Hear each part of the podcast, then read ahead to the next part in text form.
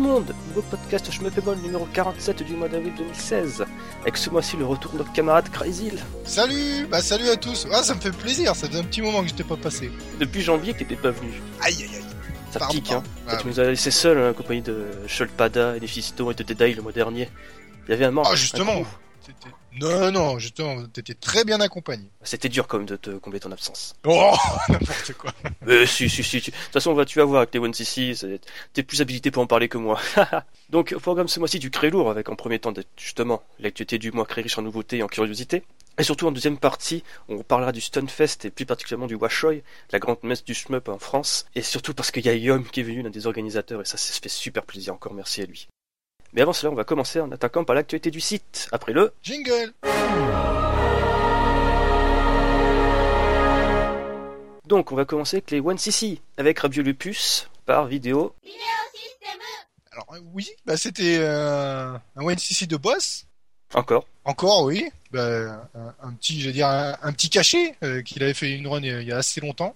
Donc c'est un excellent titre. Bah, c'est pour les débuts euh, de vidéosystème avant qu'il devienne Psycho. Euh, donc ça reprend un petit peu le- les bases du gameplay euh, qu'on verra plus tard justement dans leurs titres futurs. Et puis euh, il est tout mignon, tout sympa, euh, moins difficile je trouve que les Psycho plus tard. Euh, donc bah, c'est un excellent ONCC. Après ça, nous avons eu un One CC sur Darius Burst Another Chronicles et la route la plus facile avec le Gaiden. Bah ouais parce que c'est des Dai qui jouent donc euh, il prend la route la plus facile le vilain. Salut Dadai. Ouais, salut Dédai, euh, feignant. Euh, non, mais c'était c'était très sympa parce que justement il nous a montré euh, bah, comment terminer le titre.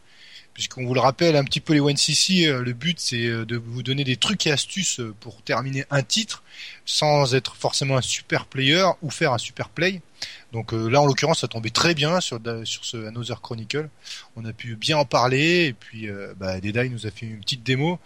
Et puis après, il faut avoir des bonnes lunettes pour zoomer sur l'écran, mais ça c'est plus dû au format euh, sur ce titre-là. Oh, T'inquiète pas, j'ai réussi à faire ce One Credit Clear sur Vita, donc euh, si moi j'y arrive avec ma vision, enfin ma vue dégueulasse, euh, je pense que les gens peuvent y arriver en 720p sur YouTube. hein. ouais, bah il faudra bien de toute façon. Bah après, sinon vous avez qu'à jouer sur la télé. Hein Là au moins, vous aurez un bel écran.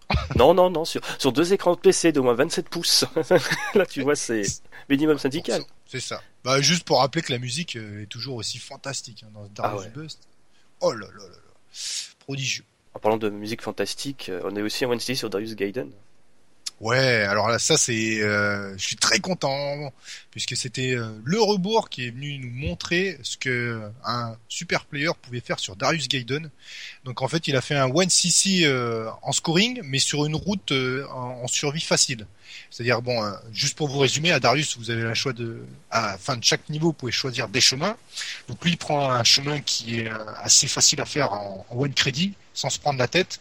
Euh, mais il l'a il l'a fait en le scorant le jeu, donc il va expliquer euh, toutes les subtilités du titre et du scoring qu'on n'a absolument pas conscience quand on y joue.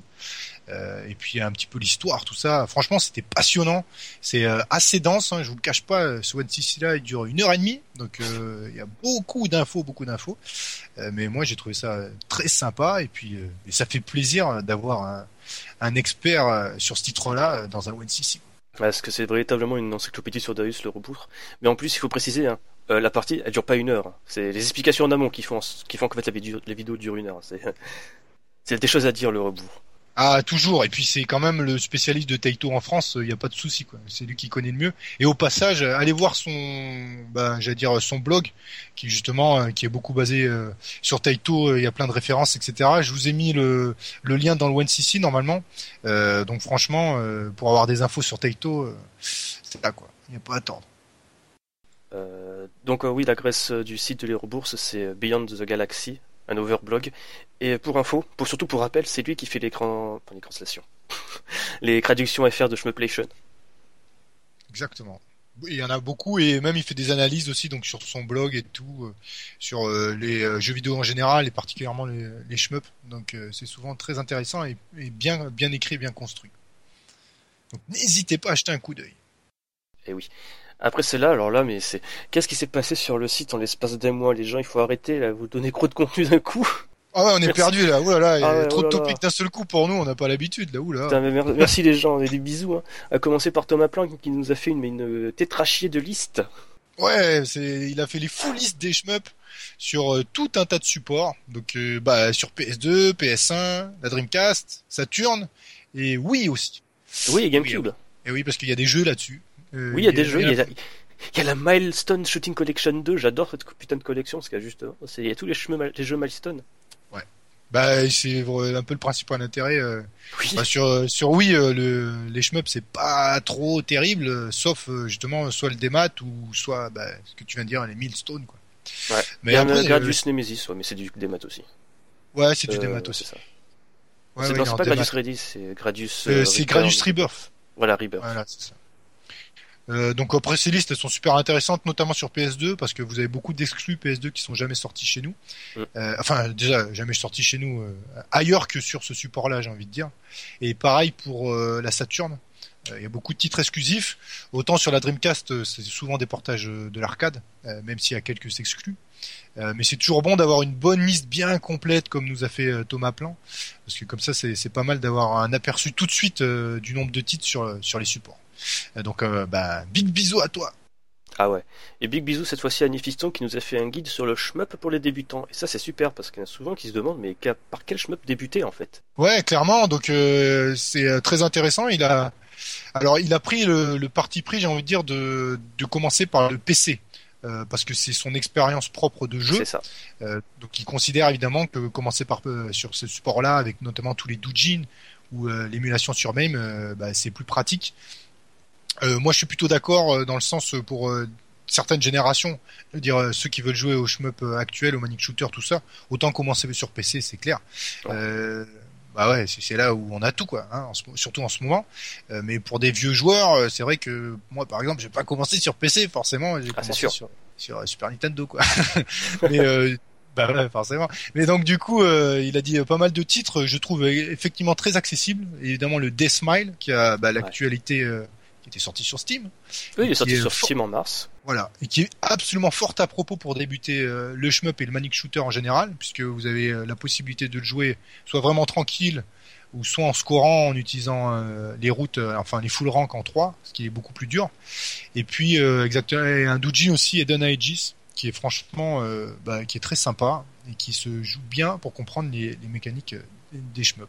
Ouais, euh, moi, titre perso, je préfère mieux Blue Wish Resurrection du même développeur que Aiden Aegis. C'est vrai. Mais après le Blue Wish Resurrection, le problème c'est qu'il y a eu beaucoup de versions. Des fois, on est un peu perdu. Et puis, euh, des fois, ils ont fait des modifs en, difficulté en fonction. tu prends Resurrection Plus, c'était casé. Oui, t'as raison. t'as raison. Je euh, sais, bah, c'est l'un de mes premiers One CC et je m'en souviens que j'ai, j'ai fou de joie, j'ai jeté mon clavier en l'air. oui, mais c'est clair. Après, moi, je suis aussi d'accord avec Kroaska qui avait parlé de, de Mushi Mesama pour commencer aussi. C'est pas mal. Euh, surtout la version Steam, parce que euh, vous avez trois modes de jeu, enfin plus que ça même sur Steam. Enfin, vous les avez tous, j'ai envie de dire. Oui, on les a tous. Voilà. Et vous pouvez commencer donc euh, doucement le shmup en jouant en original, puis ensuite en montant de gamme pour le scoring en maniaque et ultra, ou en arrange encore. donc vous avez pareil une possibilité de jouer comme vous le sentez au shmup, soit en découverte, soit sérieusement. Et ça c'est toujours intéressant bah, d'avoir les deux sur un seul même shmup. J'arrive plus à parler, ça y est. Non, c'est pour vraiment parler de Mushime Sama. Euh, vous voyez les vidéos sur YouTube, vous dites, mais putain, le jeu est horriblement facile, mais il faut savoir qu'en mode original, il n'y a pas autant de boulettes que sur les vidéos de Superplay, et le max de collision est vraiment très petit. En fait, ça donne des fois l'impression que tu passes directement au travers des tirs, en fait. Donc c'est pour ça qu'il est vraiment chouette pour jouer en tant que débutant, parce que même si c'est pas super compliqué, tu arrives quand même à, comment dire, faire des petits exploits en soi, on va dire. Exactement. Et puis c'est euh, c'est simple d'aller au bout quand même. Euh, et puis même j'ai envie de dire si vous commencez les shmups, le crédit feed c'est pas interdit. Hein, ah non, pas du tout. Euh, j'ai envie de dire, si vous avez envie de voir la fin du jeu, vous bourrez les crédits, c'est pas grave. Au moins, amusez-vous. L'essentiel, c'est de s'amuser, quoi. C'est ce que je fais. Je, je bien.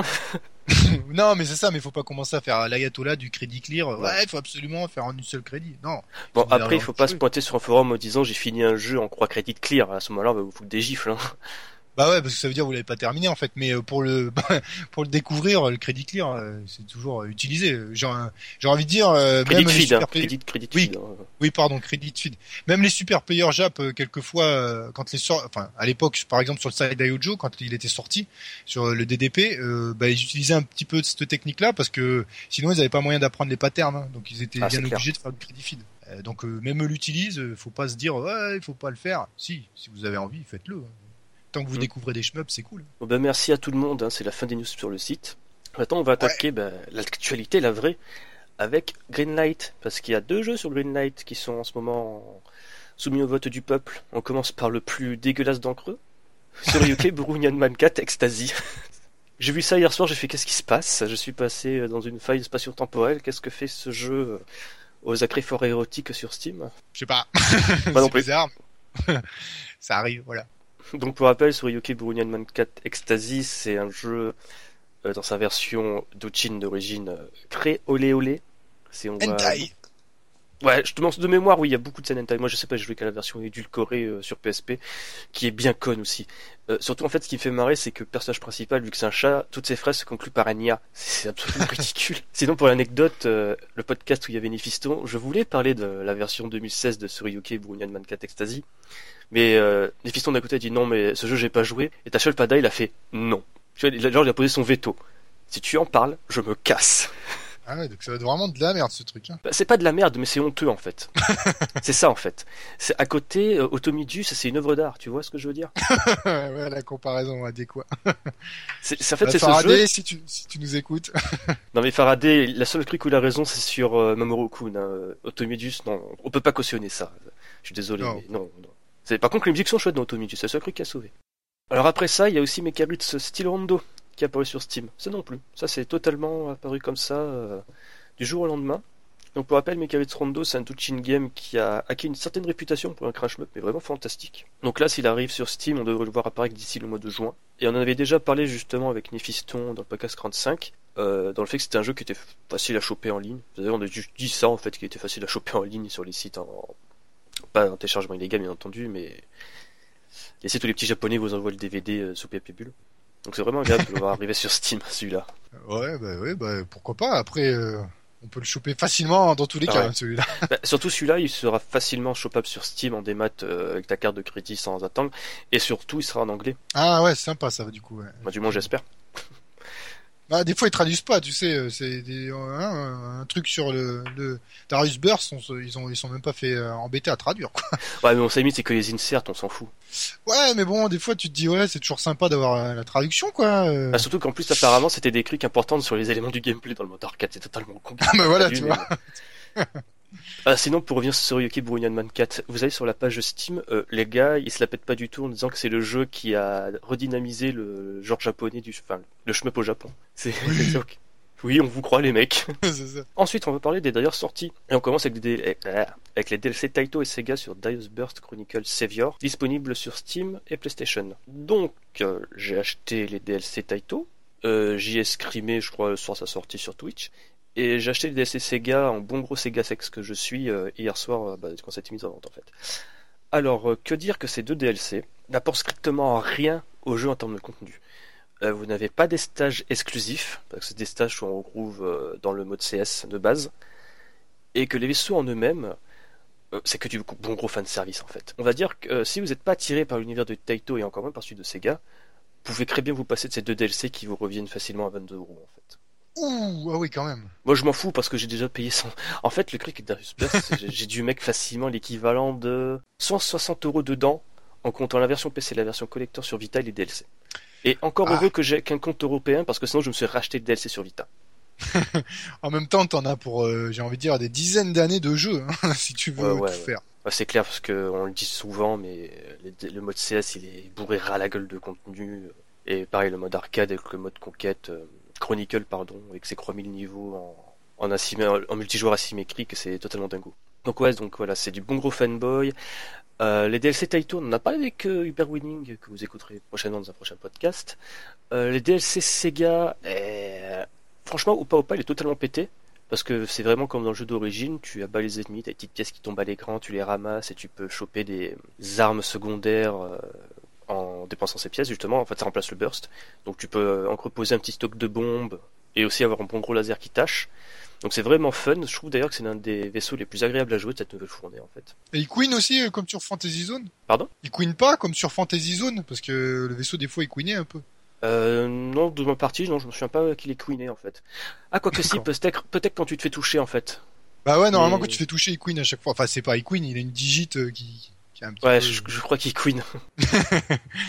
Ouais, c'est mignon, hein, c'est c'est Ouais. Opa Opa quoi. Ouais, Opa, Opa Opa. Opa. Opa je te rappelle qu'à la fin, il tue son père ou une connerie comme ça. C'est. C'est ça. exact. Esprit de japonais. Faut pas Ouais, comprendre. putain, Regardez, c'est super mignon. À la fin, son père meurt et il le tue. Lui-même. Donc ensuite, j'ai essayé vite les vaisseaux de Galaxy Force. Euh, en fait, le truc, c'est que je l'essayais face à GTB. Tu sais, le, le boss, là, le gros, la grosse baleine. Oui. Euh, je me suis fait violer. Ah bon, il est pas assez puissant?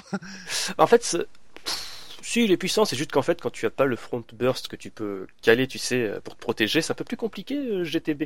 Donc je me suis fait bien Oui, fait euh, avoir quoi. Et ensuite, le vaisseau de space arrière, j'ai pas encore essayé, mais je pense pas que ça sera l'un des meilleurs celui-là. Là, Bah, euh, Voilà. ouais. Bah, ils ont dû mettre euh, bah, plein de missiles peut-être. Non, en fait, ce- ce- je me souviens- eh, si je m'en souviens bien, dans les vidéos, en fait, son burst, c'est des euh, des clones en fait qui vont. En fait, c'est l'équivalent du front burst, tu vois, quelque chose comme ah ça. d'accord. Ok. Ok. Bah, c'est un peu comme des options que tu peux placer. Mhm. Donc bon, de toute façon, dans façon, on n'a aucun doute, c'est on va en reparler un peu plus tard, quand on aura beaucoup plus joué, sans doute avec Uber Winning, euh, dans quelques semaines.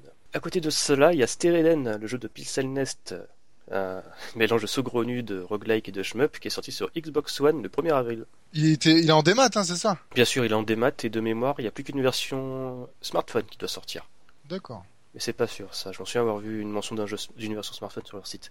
Euh, donc pour savoir ce que vaut Stereden, n'hésitez pas à écouter euh, le podcast d'il y a quelques mois en arrière, je crois facilement d'il y a de novembre 2015, avec Solpada qui avait donné son opinion en disant que justement Stereden avait un petit peu le cul en creux de chaise avec euh, d'un côté c'est pas un super shmup et d'un côté c'est pas un super roguelike. Donc bon. Alors ensuite, euh, agréable nouvelle pour les fans d'Assault Suite Linos, il arrive en Europe grâce à Rising Star Game qui se charge de porter la version PC. Non, oh, j'ai vendu la mèche. Qui se charge de porter la version PS4 sur console et aussi de faire une version PC, enfin version PC, de, local, de distribuer une version PC en, en Occident sur Steam. Donc c'est chouette.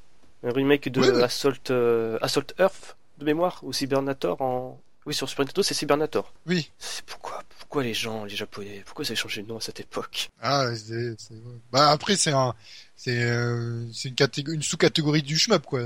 Oui. Mais euh, c'est, excellent, c'est clair. Ouais, bah surtout que si vous avez joué par exemple à Gunhound sur euh, PC, là, de, justement Greco et Soft, qui s'est chargé de ressusciter Assault Lainos, c'est du même acabit et c'est vraiment un bon gros défouloir.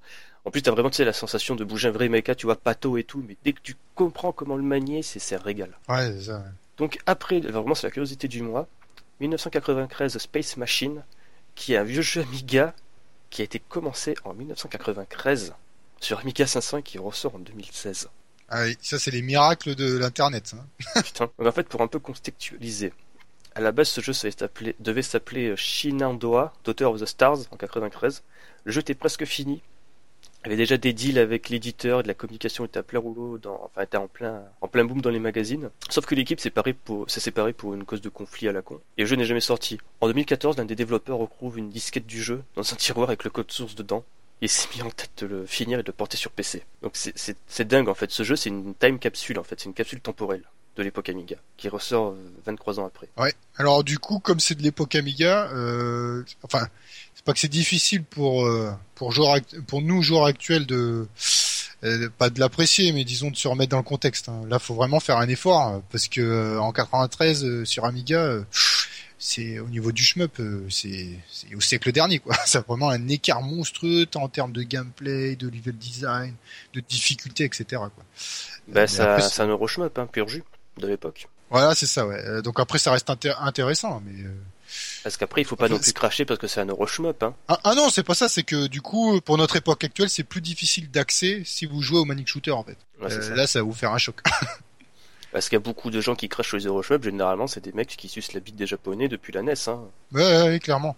Non, mais après, euh, le rush up, euh, c'est une catégorie euh, que tout le monde euh, a tout le temps décrié, mais enfin non, il faut. Il y a eu des excellents titres euh, qui, ont, qui ont été sortis euh, par le rush up. Ouais, Tyran sur PC. Oui, exactement. ouais. Et puis il y a toujours encore euh, quelques studios qui développent de l'Euroshmup, même si ils sont très influencés par les Japonais, quoi. Euh, malheureusement, j'allais dire Ucast, mais euh, si- sinon de l'autre côté, te plaît. Neo Geo, Pas le sujet qui Ouais. fasse. voilà, c'est ça. Et euh, par, euh, par contre, la Neo Ge- Geo Development Team, euh, donc non, la NetGeo Development NG Team, Dev Team. Voilà, j'arrive jamais à le prononcer, qui continue à sortir des titres, qui va d'ailleurs euh, faire un Krausbuster, donc ça va être un hommage à Metal Slug, enfin une repompe, euh, qui est très orienté au rush euh, tout en gardant ses influences. Donc on peut quand même réussir à, faire des choses très intéressantes à l'heure actuelle en étant influencé par de le rush Il y a trois ans, il y avait Stormwind, c'est un putain de rush mais avec une petite zeste de japonais quand même dedans pour un peu de, comment dire, pour ce côté punchy en fait. Exactement. Et c'était un titre énorme quoi sur Dreamcast, c'était fantastique. Donc il faut il faut vraiment pas cracher sur le rush hein. euh, il faut se dire aussi ça a fondé plein de choses euh, dans dans les jeux vidéo en général hein, le rush pas forcément que dans la catégorie des shmup. Parce qu'en fait les gens ils crachent généralement sur le rush par justement le manque de punch, euh, les ennemis qui sont des éponges à, balles en fait et on va dire la lenteur générale du jeu en fait, pas des jeux. Surtout, surtout pour ça en fait. Ouais, mais regarde, euh, maintenant, euh, même les, les japonais, donc les studios de développement japonais euh, qui, qui ont des grosses sorties sur Xbox One, machin et tout, les gars, ils sont souvent très influencés par par des j'allais dire par des développeurs et des graphistes occidentaux. Hein. C'est plus du tout comme avant. les influences se sont un petit peu renversées. C'est clair et net. Eh ben, du coup, il y avait un avis sur de Uber Winning qui avait toujours lui. Écrit, vous avez écrit un petit papier sur ça, alors je vais vous le lire tel quel, hein. je vais essayer de pas trop faire de, bafouiller. Ah donc son petit avis, alors euh, c'est parti. Alors ce qui est certain, c'est qu'il a l'odeur et la couleur d'un vrai Euroshmup de la belle époque, et qu'il confirme si besoin était que les Japs et les Européens avaient des approches différentes du genre, et qu'il est donc ridicule de casser de l'Euroshmup en comparant deux choses qui n'ont que peu à voir. Alléluia. Bah oui, il a raison, et que l'Euroshmup était un noble genre, fut une époque tout au moins. Et avec sa possibilité de claquer quatre joueurs, son système d'armement basé sur de la thune trouvée dans le jeu, où l'on peut soit acheter de nouveaux vaisseaux ou de nouvelles armes, jusqu'à deux supplémentaires, bon là, hein, euh, vaisseaux et armes, upgradable sur trois niveaux, ses beaux décors, ses musiques qui tiennent vraiment la route, son shield oriental, il se serait rangé aux côtés des grands. Mais est-il vraiment de ce tonneau? Euh, Par exemple, on a deux boutons rien que pour le shield, un pour la bombe, un pour le tir. Déjà là, ça fait trois boutons de trop, si mes souvenirs sont bons. Ouais. Euh, je crois que les joysticks de l'Amiga ne reconnaissent qu'un bouton, peut-être deux, mais là je ne suis même pas sûr. Il y avait un seul euh, bouton sur l'Amiga, il me semble, sur le joystick.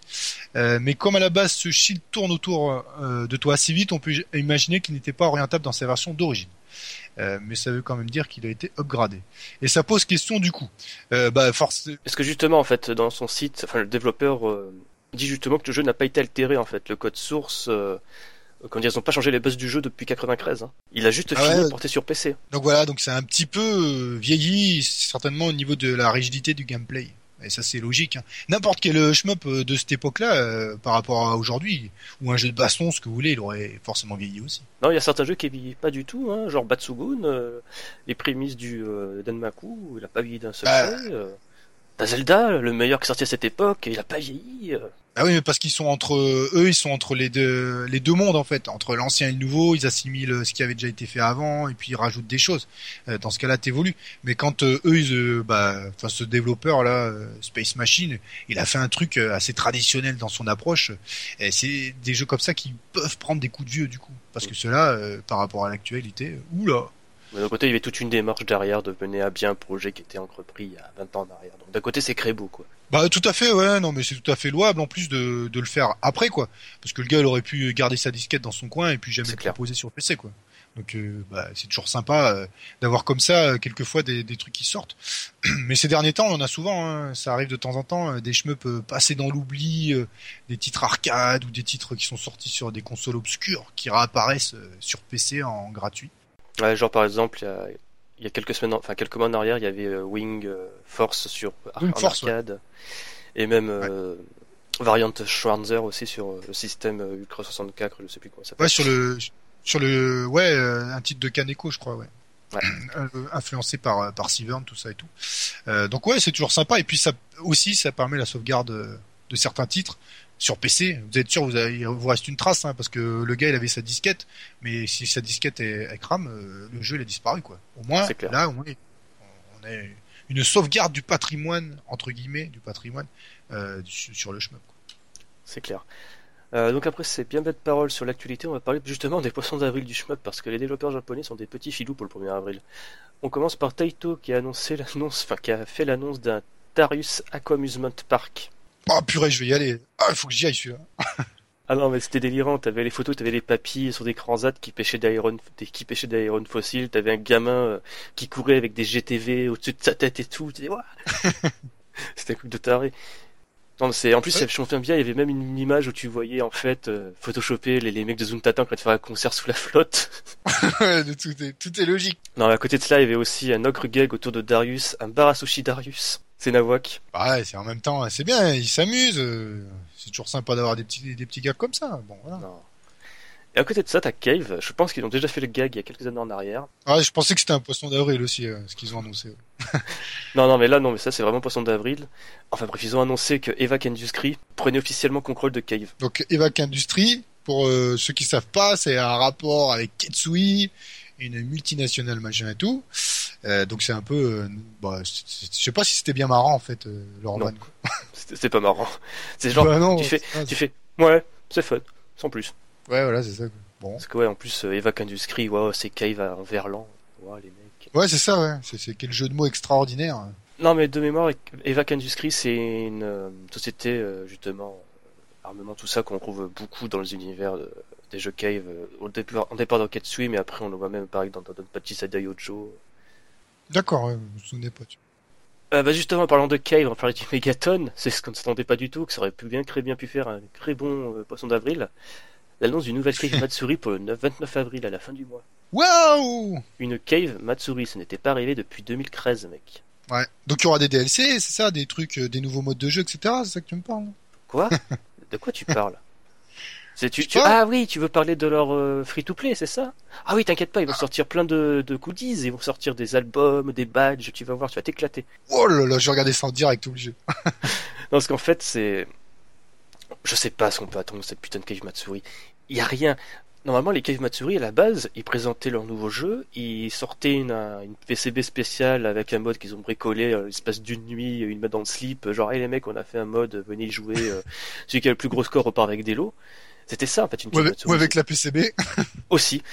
Donc c'est ça, c'était ça une Cave Matsuri, c'est ouais, c'est on s'éclate, euh, c'est du grand nawak, on a beaucoup de goodies. euh, mais généralement, même les occidentaux ressortent euh, contents parce qu'ils ont des informations sur les prochains portages, les prochains jeux arcade. Le problème, c'est que depuis 2013, euh, c'est naze. Euh, pour rappel, la dernière Cave Matsuri d'il y a 3 ans, c'était au moment de la sortie Xbox de Saida Yojo. Euh, T'allais sur place, il y avait rien, il y avait que des bornes d'essai pour jouer justement au mode euh, exclusif Xbox qui a été développé. Non, je crois annoncé à ce moment-là. Euh, tu y allais aussi pour euh, voir CloverTac euh, plier le jeu sur PCB, donc c'était le seul point intéressant en fait de la Matsuri. Ouais, ça, ça claque comme. Et à côté, tu avais juste des conférences avec euh, Asada à l'époque et Ikeda et les chanteurs de The Vi ou je ne sais plus quoi, les gars qui ont fait l'opening. Tout le monde s'en bat les couilles. Ouais, surtout que c'est insupportable. le putain. Ouais, ouais. Il me bat dans la tête. Mais je crois que le pire surtout, c'est au niveau des goodies. Euh, tu regardes les photos qui canent sur internet, c'est affligeant. Normalement, les Cave Matsuri, t'as des goodies qui claquent, t'as des coques iPhone, t'as des t-shirts, t'as des porte-clés, euh, tu as des cubes, euh, tu sais, de, les cubes verts de Ketsui, t'as tout et n'importe quoi. Mm. Là, à ce moment-là, cette année, il y avait que quoi? Il y avait que des Kinect et des souris Microsoft couleur de Side Yojo. Ah, les pauvres. Il faut, euh, je, je vais leur- prêter une pelle pour qu'ils finissent de s'enterrer. Donc là, je sais pas vraiment ce qu'on peut attendre à cette Cave Matsuri de 2016. euh, dans- Dans l'absolu, tu vas sur leur site, il y a quoi? Il y a juste un trailer à la con. Parce que bien entendu, il faut préciser, cette Matsuri, c'est pour fêter les- le premier anniversaire de leur jeu free-to-play Gothic Maotome. Et c'est juste affligeant. Parce que là, ils ont juste sorti une vidéo où t'as les gonzesses en mode idol qui chantent une chanson mais qui me donne envie de me pendre. Et le seul truc qu'ils ont dit, c'est genre, ouais, si vous venez, vous pouvez acheter euh, un single, donc bien sûr, ça sera décliné en 5 exemplaires avec euh, la grange des 5 gamines sur la cover. Disent, ouais, regardez, euh, il y a des CD avec euh, des singles, des musiques et des petits clips audio que les gonzesses chantent, c'est super. Et à côté de ça, on va vendre aussi des badges aux couleurs des lolis, euh, donc tu n'as rien à foutre dans le jeu. C'est nawak. Ouais. Bah ouais, mais c'est la, dire, c'est la, la nouvelle politique euh, de Cave, quoi, qui abandonne quasiment euh, totalement les shmups pour euh, passer sur sur quelque chose. Enfin, je sais pas, je sais même pas comment on pourrait le qualifier, quoi. Ça, ça devient n'importe quoi. Ouais. Mais eux, ils pensent que financièrement, ça sera plus rentable comme ça et qu'ils vont attirer un nouveau public. Bah d'un côté c'est ça, moi franchement ça me dérange pas qu'ils continuent de faire du développement mobile, parce que Ma- Maotome j'ai j'ai l'air de cracher dessus, mais je le dis à chaque podcast c'est de la bombe. hein. Oui, voilà, c'est ça. Et Il est super bien foutu, c'est juste que là en effet tu vas sur leur site, ils mettent que du marketing. Le, le seul truc intéressant c'est qu'en effet là il y aura apparemment plein de bandes d'arcade avec des jeux cave en free play, ça c'est pas mal. Mais, bon, Bah, s'ils mettent des, des versions de PCB spéciales, ça peut être sympa, ouais, c'est clair. Pff, Mec, mec, pour le portage de Guwange ils ont dû acheter une PCB à G-Front. Non, mais je plaisante en disant ça. Je, je me suis rendu compte pendant que, pendant que je le disais de l'ineptie de ce que je racontais. Et ouais, c'est c'est les mecs, les PCB, ils... je comprends pas en fait, les développeurs japonais, c'est pas exclusif à Cave, hein. regarde Sega, ils ont, paumé, ils ont paumé le code source de Dragon, euh, Panzer Dragoon Saga, donc bon. Mm. Donc voilà, et après il y aura aussi une section free play avec euh, leur jeu Steam, donc euh, Mushime Sama et Death Smiles. Ouais, après, euh, après leur jeu, euh, bah, de toute façon, ils vont sortir encore des trucs sur Steam. Hein. Ça va, ça va continuer à pleuvoir. Hein. Bah, justement, parce que leur site, en fait, il, il a une version japonaise et en anglais. Et la dernière fois qu'il y avait un site pour un événement lié au shmup au Japon en anglais, c'était Transition. Et c'est à ce moment-là qu'on a eu l'annonce de Death Smiles euh, sur PC. Mm. Donc je pense que ce qu'on peut attendre de cet événement, c'est l'annonce de leur prochain jeu sur PC. Donc euh, soit Ketsui, Mais non, je pense pas. ou, ou comme l'a dit ZKU, Nodonpachi Daifukatsu, dont je n'en ai rien à branler. Je suis tellement d'accord avec son avis. Euh, Ketsui, euh, quand on est, schmupper, on sait ce que c'est. Euh, ça parle absolument à personne d'autre.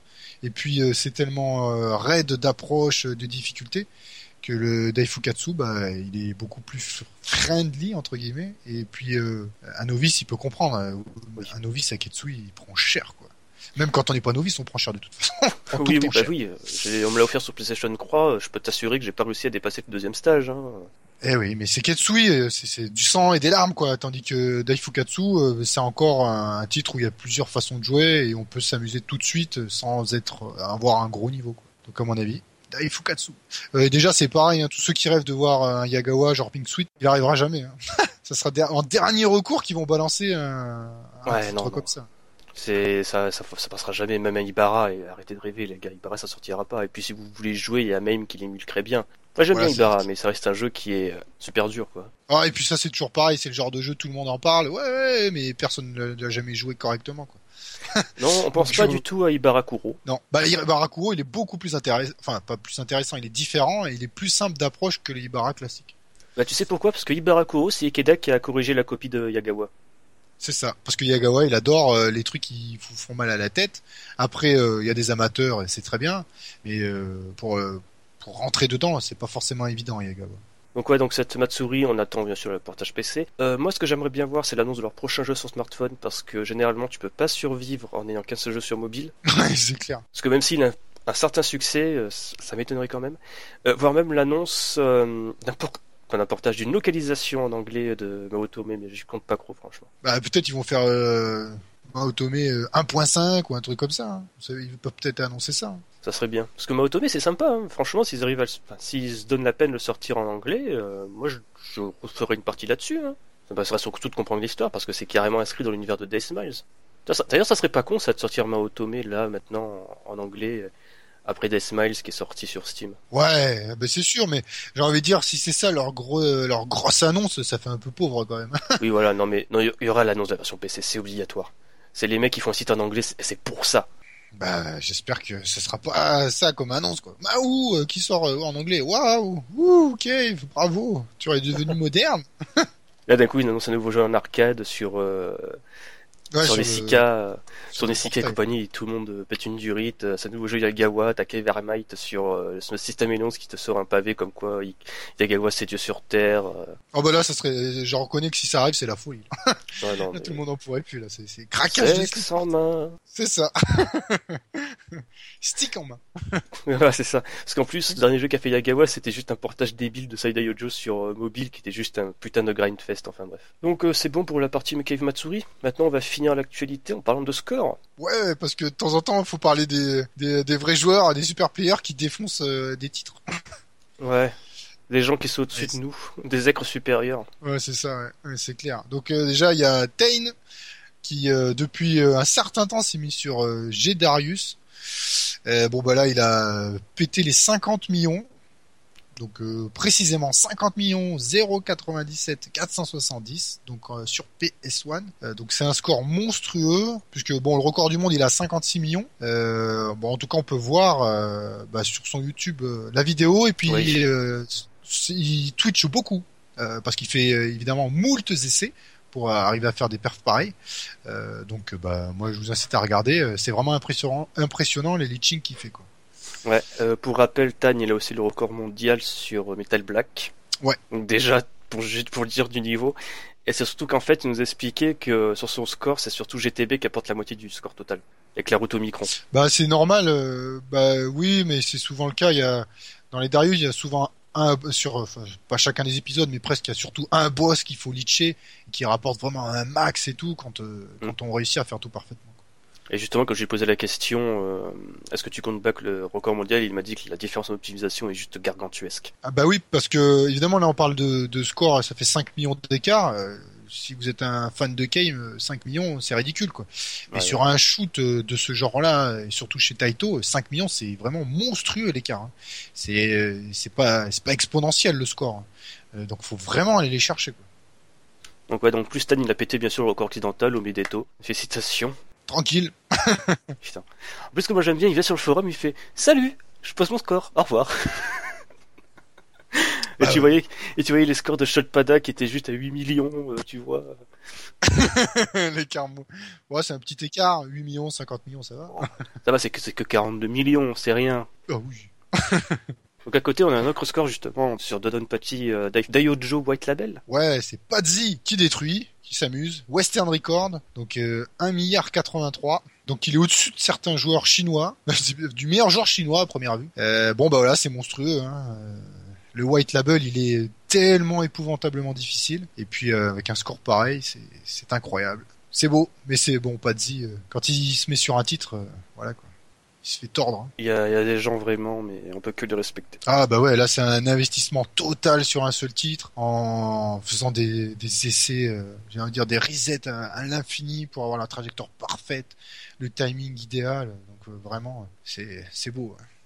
D'ailleurs, pour euh, rappeler aux gens, euh, White Label, c'est la version, on va dire, classique de Daiojo, celle qui a précédé le Black Label. Et euh, pour l'anecdote, généralement chez Cave, les Black Label sont être vraiment les niveaux difficiles et faits pour le score, en fait. Sauf avec Daiojo, c'est pas vraiment le cas, parce que le Black Label, en fait, c'est une version simplifiée, à la base pensée pour l'Occident, en fait. Parce que Ikeda, il a développé en ayant en tête de sortir le jeu, en fait, en Amérique et en, Euro- en Europe. C'est pour ça, en fait. Ouais. Donc c'est pour ça que le White Label est finalement en train de reprendre, euh, comment dire, une certaine popularité auprès de la communauté euh, score, parce que justement, euh, il y a encore des choses à faire sur ce White Label là. Exactement. Et juste pour euh, pour le dire, même si je crois on l'avait déjà dit dans un podcast, sur PS2 il y a un, un mode de jeu spécial sur le White Label euh, où en fait euh, vous c'est une sorte de boss rush où à la fin vous avez euh, donc vous avez une seule vie pour euh, tuer tous les boss du jeu euh, qui sont en full power et en, en puissance maximum comme si vous aviez des hyper aux fesses et à la fin vous avez deux Ibachi en même temps et euh, donc ça a mis, je crois, je ne sais plus combien de temps, mais euh,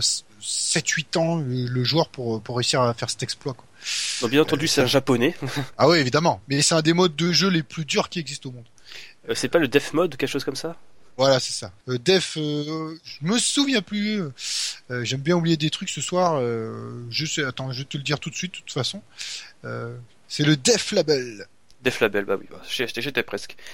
Ouais, c'est ça. Euh, donc bah voilà, c'est juste pour dire vraiment le, le white label, c'est pas donné à tout le monde. Euh, par exemple, en, en joueur français, ben le white label, malgré des super players qu'on a, il y en a personne qui a réussi à le faire. Dé- déjà atteindre le second loop, c'est un exploit déjà.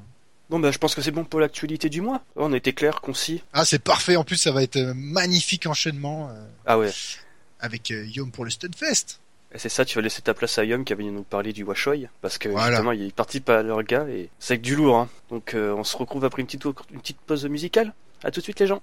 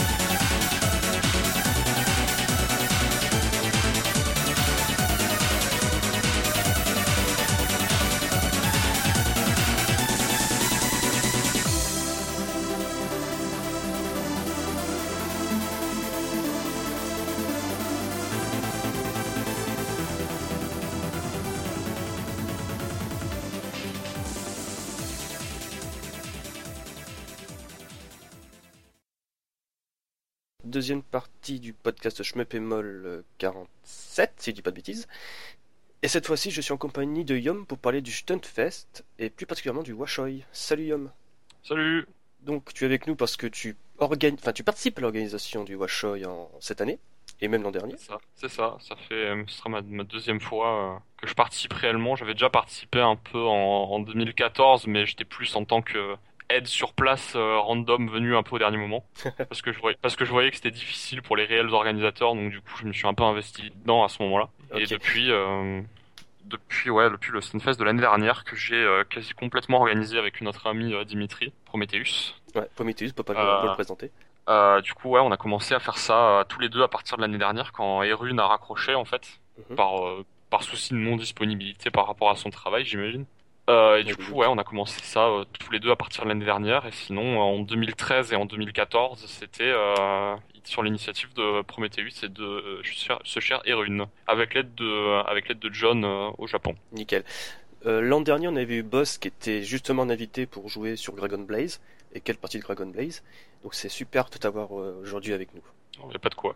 Donc, avant de parler de l'event 2016 avec les jeux, les ainsi que les invités, on va revenir sur les origines du Washoy. Parce que le Washoy, ça a commencé vers 2011-2012 avec le Togeki, c'est bien ça? Ouais, c'est ça, c'était le gros, le gros événement au Japon, c'était euh, la grosse actu euh, up vu que les Cave Matsuri ont commencé à fermer au, à cette période-là, donc du coup il y avait quasiment plus d'événements shmup hein, au Japon, et que du coup ils ont cherché à faire des événements euh, marquants avec des gros runs à la diffusés, euh, histoire de vraiment faire le spectacle quoi. Parce que c'est un peu l'i- c'est un peu l'idée de ce but de, de ce type d'événement quoi. Parce que Washoy, c'est le cri du ralliement pour la cause du shmup. Hein.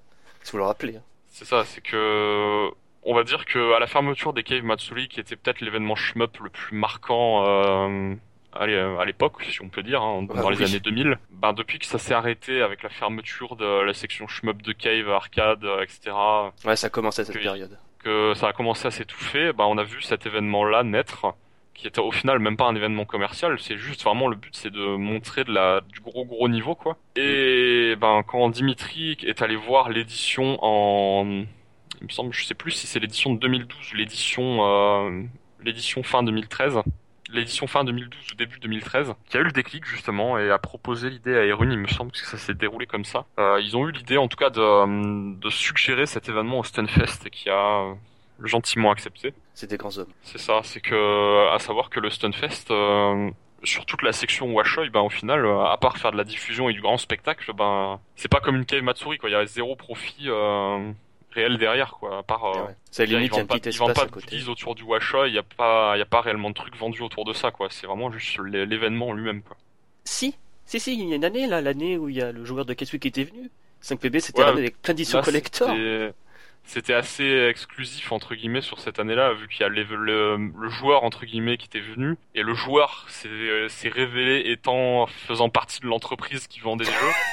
Putain. Du coup, ils ont, ils ont dit on va faire une pierre deux coups, on va dire, on va, on va amener des jeux. Et après, ils sont vraiment pas foutus de notre gueule, c'est-à-dire que les jeux vendus sur place, euh, qui sont quand même des éditions collector de Katsui sur Xbox 360, et non, sur, que sur PS3, pardon. Ouais, c'est PS3, c'était à Avec, avec, avec le Blu-ray et dédicacé par le maître, C'est ça. euh, c'était vendu 50 euros sur place, Oui, quoi. j'étais super mec. C'était vraiment scandaleux, quoi. Au niveau prix, foutait vraiment pas de notre gueule, alors que tirer dans n'importe quel autre euh, festoche, convention, ce que tu veux, euh, on te dit on vend une édition spéciale de Street Fighter 5 collector avec un Blu-ray de, de gros gros matchs qui ont eu lieu euh, dédicacés par des gros joueurs.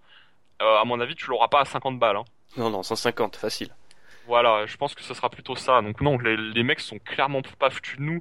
Ils nous avaient ramené Bullet Soul en exclusivité, Oui était même pas fini euh, à l'événement. Ouais, Infinite qui devait, Burst. so- qui, qui devait sortir, euh, je crois, un mois ou deux semaines ou trois semaines après, un truc comme ça. Il est sorti Ils nous avaient ramené le jeu avec des mecs qui étaient venus pour prendre des notes par rapport aux impressions des joueurs. Enfin, c'était magique, quoi. Il y avait aussi l'annonce de Crimson Clover World in Nation à ce moment-là. Exactement. Euh, on a eu l'annonce de ouais, Crimson Clover World Ignition qui a été ramené. euh, la- le trailer avait été diffusé en live au Stunfest. Et qui avait été ramené par Erune, euh, donné de la main à la main par Clovertac. N'est pas n'importe qui tout de même. Non, je pense que l'émission 2014, euh, l'édition 2014 reste et, et restera la plus belle réussite, je pense. Euh, dans le sens où ben c'était peut-être les là où il y avait le plus gros potentiel de joueurs euh, connus entre guillemets. déjà. Parce que pour rappel, avec Clover Tack, il y avait Kamui qui fait du euh, Battle Non, ça Galaga. c'était la, ça c'était la 2013. hein, Je parlais de la Oh. 2014. Ah, je confonds les deux. La, Parce la aussi la 2000 2014 avec. euh, Parce que 2013 c'était pas mal aussi. Ouais, je pense que bah, c'était les éditions où on a eu les japonais, quoi. Parce, parce qu'il faut savoir, ouais, que le, les deux éditions qu'on a fait en 2013 et en 2014, on a pu avoir des japonais et que euh, on a eu vraiment beaucoup de chance parce qu'en fait, le Stunfest se déroulait à la même semaine que la Golden Week. Ah ouais, là c'est. Et à savoir que quand tu proposes un événement hors du Japon à des japonais et que c'est pas la Golden Week, euh, en général, c'est non, quoi. Et ouais. Et c'est ce qui c'est ce qui se passe depuis 2015 en fait. Hein. C'est que hum, on est un peu obligé en fait de, de se dépatouiller et de montrer autre chose que des japonais. Bon, au final, le Washa il marche tout autant. hein. La preuve, Ah oui. c'est qu'il y a toujours plus de monde qui, s- qui se ramène ses fesses. Mais ouais, au final, on se retrouve avec euh, des joueurs qui viennent de partout. On a des joueurs en 2015 qui venaient de partout euh, en Europe et en, aux États-Unis. C'est pour avait, ça que euh, Jamers 2015 qui venait de- du Pays-Bas, on avait Herpo qui venait de Finlande, on avait Aquas et Ratical qui venaient des États-Unis. Ouais, c'est vraiment que cette édition-là qui pour moi m'a plus marqué parce qu'il y avait vraiment une dimension euh, occidentale à l'event en fait. C'est plus juste un truc réservé à l'Europe et au Japon, on va dire. Exactement, c'est ça qu'on a bien aimé dans cette édition-là entre entre guillemets, c'est qu'on avait vraiment un, éventail de jeux et de joueurs assez assez large et ça ça a pas mal plu. Même si en termes de, euh, de niveau, c'est sûr que le niveau occidental est pas au niveau japonais, ça c'est sûr. Mais on a quand même pu montrer de très très lourdes performances, notamment Ce que euh, Jamers qui nomis euh, qui nomis euh, comment il s'appelle déjà le jeu, j'ai oublié le jeu. Euh, bah, attends, euh, Dans, pas- Feveron qui nomise le jeu jusqu'au dernier boss et qui perd euh, tristement une vie juste avant la fin. euh, c'était un peu triste. Mais c'était vraiment un run épique. On a eu Boss avec sa, sa run de Dragon Blaze qui a nomish le deuxième loop. C'était vraiment totalement scandaleux. Euh, on a eu un run d'Aqua sur Ahmed Police Bat Rider, à savoir que les, Ah ouais. les jeux de Chi Rising, il faut avoir les tripes hyper accrochés pour jouer à ça en live. sous Batrider si tu fais la route avec les boss cachés. C'est ça, c'est surtout que là, voilà, là, c'était la full route, quoi. hein. C'était la, la route de psychopathe, quoi, si on peut l'appeler comme ça. Oui, oui, oui, oui, c'est la route de psychopathe. Bah, y a, y a moi qui avait joué à Kai Katana, vu que j'étais pas mal, j'étais pas mal chaud sur le jeu à cette période-là. Et après, on avait eu euh, qui s'était, euh, qui venait de battre le record du monde sur la route en hard sur Escatos. Ça venait d'être fait, c'était tout frais, ça datait d'il y a une semaine ou deux. Il l'a fait pendant qu'il s'entraînait pour l'événement. Au calme. Voilà, exactement. Comme tu dis, au calme, c'était vraiment quelque chose d'exceptionnel et on était très content de l'avoir également, puisque il y a aussi le fait qu'on a pu montrer un éventail de jeux vraiment très large. C'est-à-dire qu'on s'est pas retrouvé qu'avec du cave et, euh, euh. Et du Rising. Et du rising. On avait vraiment de tout. On avait du rising, on avait du psycho, on avait deux caves, on avait un shmup de chez Cute. Enfin, on avait vraiment un éventail super large, quoi. Bah, c'est ça qui était vraiment même- bien à cette Et édition. même en fait. Dangun, euh, pardon, oui, vas-y. C'est vrai- c'est vraiment ça qui était chouette dans cette édition en fait, parce qu'on avait des joueurs euh, qui étaient pas japonais mais qui avaient un niveau qui était vraiment euh, du niveau des japonais et une sélection de jeux qui était très vaste, qui s'éloignait justement des caves et des rising où on a tendance vraiment à se consacrer uniquement. C'est ça. C'est à savoir que ouais, sur les premiers Stunfest, on avait fait euh, le premier Stunfest, c'était Saida Ujo, Battle Gariga et Mushi Futari Black Label. Euh, après, on avait eu Ketsui l'année d'a- l'année d'après, Ketsui, euh, Dodonpachi et Ikaruga en double play. Ouais, Ah oui, déjà. sur, sur l'année où on a fait la, la version occidentale, on était passé aussi du format euh, deux runs par joueur avec trois runs au to- enfin trois jeux au total à une seule run par joueur et six jeux au total. C'est vraiment ça qui nous a permis d'avoir l'éventail super large en fait. Hein, c'est qu'on a fait juste un seul run par joueur. Mm. On avait changé un peu le format. C'était beaucoup plus Euh, dynamique aussi au niveau de la scène. Comment? C'était justement beaucoup plus dynamique grâce à ça au niveau de la scène. Ouais, ça faisait beaucoup de de variations quoi. Du coup, c'était euh, plus sympa. Ça touchait un peu plus de, de monde au niveau du public. Parce que justement au niveau du public, il n'y a pas que des justement des gens de l'élite schmepesque, il y a aussi des C'est ça, c'est que majoritairement, il faut le savoir que les gens qui sont dans le public, c'est majoritairement des gens attirés par la baston. c'est ça. Parce que le Stunfest, ça reste à la base un événement de baston. Mais il faut savoir que les gens qui jouent à la baston, c'est quand même des gens qui viennent de l'arcade en général, donc ils connaissent un minimum. Au final, quand tu parles dans les, dans les gens qui sont dans les, dans les transats, même s'ils ont pas joué au jeu, ils connaissent. C'est, c'est pas la première fois qu'ils voient le jeu tourner, quoi. Et après, il faut savoir aussi que sur les jeux, on a quand même un minimum d'exigence au niveau du Stunfest euh, de, venant de la, de la direction. Euh, à savoir qu'ils souhaitent quand même, histoire qu'il y ait une dose de spectacle grand public, comme si on devait faire un mettre un blockbuster à chaque fois, chaque année. Euh, ils, nous demandent quand même au minimum un cave chaque année. Ah un oui. gros cave qui tâche bien, euh, un bon gros Mushi Ultra ou un truc comme ça qui tâche bien euh, pour avoir la, la- la dose de spectacle pyrotechnique, si on peut l'appeler comme ça, vu que ça explose dans tous les sens. Il nous, il nous demande vraiment la, la dose de spectacle euh, sur ce point-là. Et Après, on essaye de, de jongler comme on peut par rapport aux joueurs qu'on a disponibles. Parce que c'est au final comme ça qu'on a pu gérer l'année dernière. C'est-à-dire que quand on a fait la sélection des joueurs pour le, pour le shmup, pour le, pour le, le Washoy du Stunfest de l'année dernière, on avait déjà nos petites idées sur qui dosait tel jeu à tel moment. On a fait des demandes à pas mal de joueurs, on a essuyé quelques refus. hein. Euh, On, a, on avait demandé par exemple à Icarus, qui à l'époque dosait pas mal Pig Sweet, Mhm. euh, si ça le tentait, s'il était chaud. Mais euh, il a pas voulu, donc euh, tant pis, c'était un peu dommage. On aurait bien aimé la voir Pig Sweets en live, parce que c'est vraiment un jeu qu'on voit pas très souvent. c'est ça. Et on a fait des demandes par rapport à ça, on a et par rapport à un peu ce qu'on attendait, à savoir qu'on avait besoin de jeux de gros caves qui tâchent bien, et on voulait à côté de nous poser des trucs un peu plus violents et un peu plus old school, à savoir plus du Dragon Dragon Blaze par exemple, qui propose des mécaniques hyper intéressantes. En plus, la run de boss elle est hyper violente, avec Escatos de chez Cute qui propose des mécaniques euh, assez uniques. Mhm. Et tiré de, des jugements de Silver Sword que y a pas grand monde qui doit connaître. Oh, personne, je pense. D'ailleurs, ça serait bien que. Bon, qu'une édition, il y ait du Judgment Silver Sword. Parce qu'il y a du gros niveau sur ce jeu aussi. Il y a du gros niveau, mais euh, le gros problème de Judgment Silver Sword, c'est qu'en termes d'esthétique, ça, hum, Ouais. ça marche pas des masses au niveau du public. C'est À savoir que, que c'est toujours la direction du Stunfest qui a le dernier mot sur les jeux qu'on soumet. Parce que nous, on est là, euh, on est en on est là en tant que bénévole, hein, on n'est pas payé par l'événement pour le faire, on le fait par plaisir. Et à savoir que tous les jeux qu'on soumet à la direction, c'est eux qui les choisissent à la fin. hein. On, on leur donne une sélection, mais si jamais ils sont pas d'accord avec tel jeu, ils ont toujours le droit de nous dire on veut pas ce jeu-là. D'accord. C'est-à-dire que c'est, c'est d'ailleurs que c'est pour ça qu'on soumet jamais de jeux type euh, des Gradius, des vieux Gradius ou des trucs comme ça. On, on, on nous a déjà soumis l'idée, faites un run Gradius 3, ce serait épique, c'est un jeu, c'est un jeu complètement de psychopathe, etc. En plus au Japon il y a des joueurs de ouf, euh, même hors du Japon il y a des joueurs qui sont capables de le finir en un crédit, c'est un truc de malade, etc. Mais ça passe pas. Le problème de Gradius 3, c'est que même si Gradius c'est connu, que euh, en termes de, de marquage par rapport au public, de run impressionnante, de spectacle, ça marcherait pas. C'est ça Ouais, je vois. le gros problème qu'on aurait. C'est que ça toucherait euh, majoritairement l'élite meupesque qui sait que Gradius 3 c'est une purge, et voilà. Alors qu'au final, les- le public serait euh, à peine à moitié... euh, Avec à la moitié bave dedans, euh, aux lèvres, là. euh, voilà. Il y a pas des grosses ça explosions. de- qu'on essaye d'avoir au minimum des jeux un peu impressionnants euh, et que c'est pour ça qu'en général la, formule entre guillemets qui marche c'est on a deux gros caves pour faire le spectacle et on voit après ce qui nous reste derrière pour euh, euh, pour gérer et apporter un peu d'exotique. C'est pour ça d'ailleurs que les premiers, le premier c'était euh, deux caves et Battle Garaga, que au deuxième on a eu deux caves et euh, Ikaruga double play, et cette formule euh, va se re- euh, va recommencer à partir de cette année. Ce qu'il y a de mieux, je pense. Euh, donc, justement, avant d'aborder les jeux et aussi les invités, euh, la porte nationale, internationale de l'event. Quoi qu'on l'a déjà dit, il y avait les gens japonais, américains qui venaient, mais j'avais une question. Est-ce que dans la tête d'Aqua et de Radical, l'idée d'un stunt, enfin, d'un Stunfest, d'un Washoy euh, américain a germé aussi Alors il y a, il y a pas mal de monde qui a discuté de cette idée, notamment euh, par la venue de Soft Drink. euh, Je sais pas si t'en as entendu parler de ce monsieur. Ça me dit euh, quelque qui- chose. Qui, gère, qui gère en fait la chaîne STG Weekly sur euh, sur YouTube. C'est pas quoi ce qui gère ça? Euh, il le gère en, en cohabitation avec euh, avec. Soft Drink en fait. C'est ils sont tous les deux dessus. Ok. Et hum, en fait, euh, vu qu'Aquas est venu cette année, Soft Drink s'est déplacé avec son, propre argent, euh, assez frais, s'est déplacé au Stunfest pour faire un restream anglais officiel du, euh, Stunfest via la chaîne STG Weekly. Et quand ils ont vu la portée sociale qu'avait l'événement, le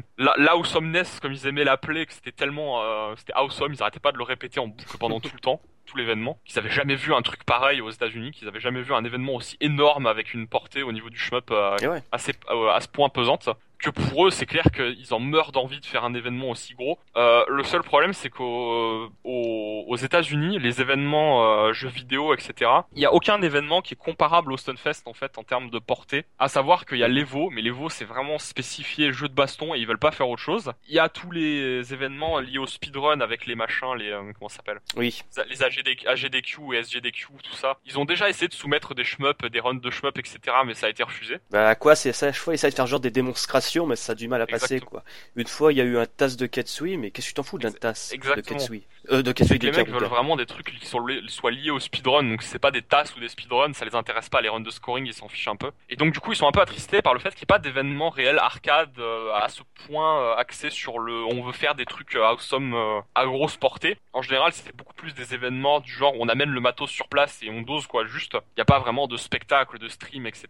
Et donc ils sont un peu tristes à ce niveau-là, ils veulent essayer de voir s'il n'y a pas moyen de monter un truc comme ça, mais pour l'instant, on n'en sait pas plus. On sait pas, on sait pas trop comment ça se passe. Ils essayent de faire leur petite euh, part d'événements euh, en faisant des restreams de quand ils participent à des événements euh, via la chaîne STG Weekly, la chaîne Twitch, hein, je parle. Ils essayent de refaire des de faire des streams caritatifs par exemple ce genre de choses des actions histoire d'avoir un peu de portée et de et de pouvoir monter des trucs un peu un peu plus un peu plus gros à chaque fois. Mais ça a du mal à décoller un petit peu quand même. Même si je crois que sur un des événements ils ont quand même réussi à ramener 1000 euros sur leur stream caritatif quelque chose comme ça 1000 dollars. Peut-être peut-être un peu Ah, plus pas mal. je ne sais plus je me rappelle plus du tout je- j'avoue mais je sais que ça a dépassé les 1000 dollars. Et ce qui est déjà vraiment pas rien je trouve pour du shmup pour euh, la la portée de la communauté sûr. shmuppesque, je trouve que c'est vraiment pas mal. Euh, après, au niveau de la portée mondiale de l'événement, euh, ouais, je sais qu'il y a des, il y a des joueurs qui viennent vraiment de, qui viennent de partout. Hein. On a des joueurs qui viennent des États-Unis, on a des joueurs qui viennent de d'Angleterre, on a des joueurs qui viennent pas mal de pays nordiques, genre Pays-Bas, Suède, Norvège, etc. On a des joueurs qui viennent d'Italie, on a des joueurs qui viennent, euh, Oui, ça tu me l'as ça, dit. ça vient vraiment de partout, quoi. C'est ça qui est assez hallucinant. Attends, pour euh, halluciner les gens, le gars- l'Italien, il avait fait genre euh, quasiment 20 heures Ouais, d'autocar, c'est ça Il avait passé plus de 20 heures, je crois que c'était presque 30 heures d'autocar. hein. Il avait passé plus d'une journée euh, entière dans le bus euh, pour partir parce qu'il habitait dans le dans le bas de l'Italie là. euh, je sais plus comment ça s'appelle, le bas de la botte quoi. Il habitait vraiment loin quoi et ça nous a fait halluciner quand il nous a dit au Stunfest 2013, je suis venu en bus. On en, on en revenait pas quoi. Parce que oui, c'était le premier Washoy où il est venu. hein. ouais. C'est-à-dire que personne savait quelle portée ça allait avoir, etc. Moi, j'ai eu la chance que ce soit mon premier Stunfest, celui-ci en fait, c'était mon premier Stunfest, le, le Stunfest 2013, avec donc justement l'arrivée des premiers joueurs avec Kamui, Herpo et Nak, euh, Kamui, euh, Clovertac et Nak. Et on savait pas trop encore ce que ça allait donner, quoi, parce que c'était vraiment expérimental, quoi. C'était le premier, on savait pas quel accueil allait réserver le public, etc. Et il s'est avéré que ça a été un carton, quoi. Parce que rien que l'annonce de joueurs japonais a fait se déplacer beaucoup de joueurs qui se sont rendus compte Ok. que même s'il n'y avait pas eu les joueurs japonais, l'événement valait carrément le coup On a eu la rien preuve qu'en l'an termes de dose, etc. Voilà, mais je veux dire, même si tu retirais en termes de sh- shoot 'em up la partie Washoy, je pense que l'événement vaut grave le coup. Parce que justement, en dehors du shoot 'em up, il y a toute une petite salle de mémoire qui est dédiée justement au shoot 'em up. Exactement, c'est que à savoir qu'en plus de la de la partie Washoy, on est en communication avec toute la tout le secteur arcade, donc avec James du James Game Center qui fournit des bornes à l'événement pour qu'on puisse avoir un panel de bornes dédié au shmup chaque année. On a environ euh, 8 ou 9 8 ou 9 handicaps euh, dédiés à ça pour faire tourner du shmup en free play pendant tout l'événement. Et justement, la gestion du free play, ça pose pas des problèmes, par exemple, avec des gens qui sont plus néophytes, Alors qui auraient tendance à bourrer comme des, en fait, euh, on comme des On fait ça proprement, on, on pense à désactiver les crédits sur toutes les PCB où c'est faisable, évidemment. On désactive le, le continu, en fait. Sur toutes les PCB où c'est faisable, on le fait.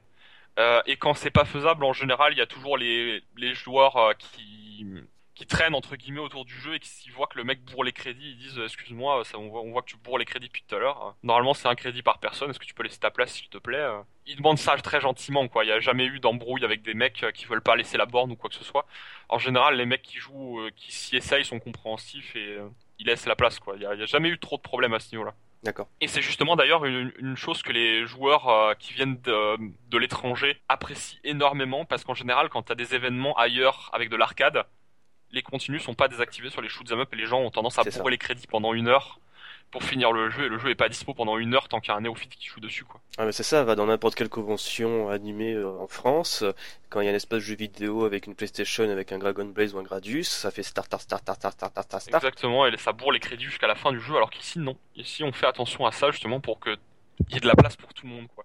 Quand on voit que c'est un néophyte, évidemment, on va pas lui dire à son premier crédit où il est mort au stage 1, tu laisses la place tout de suite. Voilà, exactement, ce serait dégueulasse. On le laisse faire ses quelques crédits jusqu'au stage 2, 3, et puis quand on voit qu'il fait que mourir en boucle, à ce moment-là, on se déplace et on va lui dire, excuse-moi, est-ce que tu pourrais laisser la place s'il te plaît, euh, voilà. Non, en général, ça se passe très Ah. bien. Euh, chaque année, on a une borne qui est dédiée à Battle Garega. La fameuse borne. Voilà, on a une borne qui est dédiée à ce jeu-là, tellement que ça tourne, tellement que le jeu est demandé, il y a une borne qui est dédiée à ce jeu-là. Et après, en général, on fait tourner les jeux chaque jour, on change le, on change les jeux sur chaque borne, euh, et on essaie de varier un peu au mieux les plaisirs pour que ça, ça plaise à tout le monde. Pour pas qu'il n'y ait, ait que du cave, quoi. Et j'ai cru comprendre que cette année, la salle allait justement s'agrandir en plus. Alors en fait, la salle, elle est pas s'agrandir en elle-même, parce que c'est pas possible. Mais oui, on, ça va changer de salle, normalement. Euh, et on est en négociation avec euh, plusieurs, euh, plusieurs zones euh, d'arcade, plusieurs secteurs de l'arcade, pour essayer d'avoir de nouvelles bornes, mais j'en parlerai un peu plus tard. Tout à fait. Parce qu'avant cela, on va parler bah, des invités. Enfin, surtout des jeux déjà, je Ouais, pense. de ce qui va être annoncé donc pour cette année, donc euh, pour le, le Washoy de cette année. Est-ce que je me bémol? Du coup, ouais, cette année, donc on a encore une fois pas pu avoir de joueurs japonais, à notre grande tristesse. C'est de la merde, viens pas. À notre grande tristesse, on n'a pas pu avoir de joueurs japonais, mais à la grande surprise de à tous ceux à qui on l'a annoncé, on a des joueurs chinois qui viennent cette année. Quoi? Des joueurs chinois? Ils jouent pas au free-to-play? Ils jouent pas à Diablo? ça vient quand même de méga loin, hein, on faut pas se leurrer, hein, c'est quand même euh, beaucoup d'organisation pour les faire venir. Parce qu'en fait, on a eu vent qu'il y avait pas mal de salles d'arcade en Chine où il y avait des gros joueurs de shmup qui dosaient comme des gros bâtards. Ouais, Et- ça, m'a surpris aussi. Oui, vas-y. Parce que moi, justement, euh, je pensais que les Chinois, ils bourraient que KOF 98, en fait. Ah non, les, à savoir que les Chinois, ils ont des bornes comme les Japonais, ils jouent comme tout le monde au shmup, ils jouent comme tout le monde à Dodonpachi, à, à tous ces shmups qu'on aime bien. Et donc on a eu vent qu'il y avait des salles d'arcade où il y avait des gros gros gros gros joueurs. Donc on s'est renseigné, on a eu, on a essayé de les contacter et en fait euh, on a, on a demandé une liste de tous les joueurs qu'on avait dispo, euh, avec quel jeu, etc. Quel joueur était en train de jouer, avec quel score, etc. Histoire d'avoir un panel au plus large possible pour qu'on puisse choisir les joueurs dedans. Et donc on a fait notre choix là-dedans. Euh, au niveau des joueurs, donc j'ai pas les noms des joueurs, c'est des noms, je crois qu'il y en a un qui s'appelle VC ou un truc comme ça. c'est- comme Dakaka au Washoi du Japon, la dernière fois. C'est pour ça, on a, j'ai pas les pseudos en tête, je les connais pas. Euh, ça parlera de toute façon très certainement à personne. Mais les mecs Ouais. sont des brutes épaisses euh, du shoot'em up, Allez, vas-y. euh, level japonais plus plus quoi. C'est vraiment, ils sont au niveau les gars quoi. Ils plaisantent pas, hein, ils sont pas là pour rigoler. Allez, on commence par les jeux. Alors par les jeux, ouais, on va commencer celui qui était peut-être le moins attendu du lot, qui est Side Joe, qui va revenir pour cette édition du Stunfest. Mais cette fois-ci en expert, parce qu'on avait déjà eu Dodonpachi Ah. Side Joe qui était venu avec Clover Tack. Quand le jeu venait de sortir, hein, on l'avait, on avait la PCB de, de Cormano, si je dis pas de bêtises, au, au Stunfest en 2013, qu'il avait, qu'il nous l'avait gentiment prêté. Et on avait pu jouer à Joe sur PCB là-bas. Et le jeu était pas sorti encore en portage. Le portage avait été annoncé, mais il était pas sorti encore. Tout à fait. Et donc du coup, bah, on avait Dodonpachi Joe au Stunfest joué par Clover Tack en, en mode normal. Je sais plus si c'est un mode original ou quelque chose comme ça. Euh... Le mode shot, le mode shot, je crois que c'est. Ouais, c'est ça. Le mode shot. Et donc on avait eu un, un- une magnifique run de Clover Tack sur euh, Joe qui nous avait fait un bon 24 millions, si je dis pas de bêtises en live. 24 milliards, je sais même plus, je sais même plus les scores exacts. C'était qu'il y a au moins il y a trois ans en arrière. C'était que le début de Side Joe. Ouais, c'était le début. Hein. C'était euh, Side Joe était en train d'être surdosé au Japon parce que c'était encore le début. On n'avait même pas connaissance du fameux glitch en mode expert qui fait freeze le score et qui fait n'importe quoi. Enfin voilà, il y a- tout ça, ça, ça- on connaissait pas ça encore. Side Joe, c'était encore de l'inconnu total. Hein. Quand on l'a eu au Stunfest, personne n'y avait jamais joué encore en France. Hein. Ouais, c'est ça aussi qui a fait que ça a pris de l'importance à ce moment-là. C'est ça, c'est qu'il y avait beaucoup de joueurs qui étaient venus tester le jeu, etc. Ça, il y avait vraiment de l'engouement autour du jeu, quoi. Donc du coup, on fait revenir Side Joe cette année, mais cette fois-ci en mode expert, donc joué par un ami chinois, qui a posé ses couilles sur la table et nous a annoncé qu'il voulait faire une run avec le TLB clean.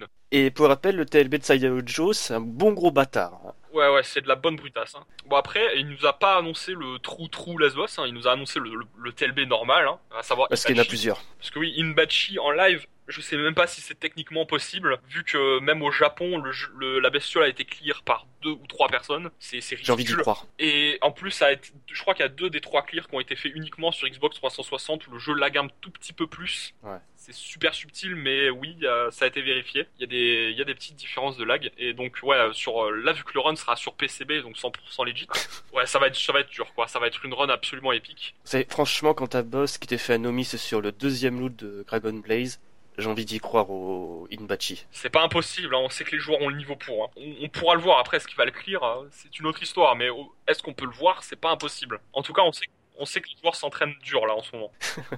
Non mais même si tu vois, rien que le voir, je pense que on va tous gueuler et on sera très content même s'il Ah oui. comme une merde. Mais ça, c'était, ça me rappellera absolument l'année où on a eu Katsui. Le- Je crois que c'était absolument la- aujourd'hui. Sur toutes les runs qu'on a eu au Stunfest, c'était la, la run la plus épique qu'on ait eu jusqu'à maintenant. Oui. Le 2 Hall de Katsui avec Louraloop. Déjà, la foule était totalement en délire quand il a déclenché Louraloop. Parce que déclencher petit Louraloop en live, déjà, il faut avoir des couilles, quoi. Et en plus, le mec a nomis Doom, quoi. Le, le mec a nomis Doom en live. C'est pas une laisse- ça Je te laisse imaginer l'état des joueurs qui jouent au shmup et qui ont déjà touché Katsui dans leur vie, dans, la, dans le public, tu vois. Ils étaient, ils tremblotaient avec la sueur Non, sur les yeux. Même Prometheus, qui est Monsieur Dodonpachi, pendant le pendant le run, a dit Dodonpachi c'est de la merde, Katsui c'est mieux. Non mais il, il a raison. C'est Ketsui, c'est un peu l'âge d'or de Cave à un moment. C'est ça. Mais voilà, je veux dire, la, la run était complètement épique, le public était complètement en feu et hyper réceptif. Je veux dire, même Ken Bogard s'est levé et a applaudi à la fin de la run. Je veux dire, et, et s'est cassé la gueule en applaudissant. D'ailleurs, je crois qu'on le voit sur la figurine des VOD. Je crois que je te l'avais montré. Non, non, non, il faut que je le voie ça. Et c'était Ah, ab- elle- absolument collector. Voilà, tu pourras même le mettre euh, si, euh, En lien, le- en lien dans le podcast. En lien dans le podcast Et- et- oui, à la fin Ken de la- à la Bogard fin qui se casse la gueule. on- il y a une cam qui filme le public, tout le public se lève en ovation et on voit Ken Bogard au premier plan en bas à gauche, en bas à droite pardon, qui se casse la figure euh, parce que euh, tellement que le run était épique, qui se casse la figure en essayant de se lever pour applaudir. C'était absolument magique. Non mais la, la run est- était monstrueuse. hein. À l'époque, on avait déjà Soft Drink donc qui était qui est venu en 2015, sauf que là c'était en 2014, euh, qui faisait un restream anglais depuis chez lui en mode ghetto avec ses, ses petits commentaires. Ouais. Et, et le chat, il nous l'a dit, était complètement en folie. Et lui n'en revenait pas de ce qu'il voyait, quoi. Tu m'étonnes. Parce que je veux dire, on te sort un nomis de Doom en live, quoi. Enfin, voilà, quoi, y a rien à dire. Bon, on va, on va passer au deuxième jeu, je pense. C'est ça. Euh, donc le deuxième jeu annoncé a été la grosse surprise pour tout le monde, euh, je pense, parce que personne s'attendait à, sor- à se voir un truc comme ça. On a du S Galuda 2 double play scoring. Et là, tu Ouais. vois les gens qui ont un petit Voilà. peu dosé euh, SP Galuda en scoring vont se pendre ou vont se taper la tête contre un mur. Voilà, n'importe quelle personne qui sait à quel point c'est la folie Galuda 2 en scoring. Double play scoring, voilà. Personne sait à quoi ça ressemble, il y a aucun run dispo sur internet de ça. On a déjà vu des runs Galuda sur YouTube en très mauvaise qualité et c'était pas du scoring, c'était de la full survie. Alors en scoring, on a absolument aucune idée de à quoi s'attendre. hein. Ça, ça promet un truc absolument hallucinant. Parce que pour l'anecdote, j'ai un, un collègue qui bosse dans le nucléaire. Il me dit que SP Galuda en scoring, il peut pas y jouer, ça lui rappelle beaucoup trop le taf. Trop de numéros. C'est ça. Mais voilà, Galuda 2, c'est déjà un jeu de brut à jouer en scoring. Alors en double play, euh, j'ose même pas imaginer quoi. Ça va être, euh, ça va être assez hallucinant. Mais ça, en... sur la grande scène, je demande à voir. C'est ça, c'est pareil, hein, ça va être assez hallucinant. Pareil, ça sera joué sur PCB, celui-ci également. On, on met, un, on met un, un point d'honneur à jouer sur les supports d'origine, euh, sauf quand le joueur tient à, au contraire.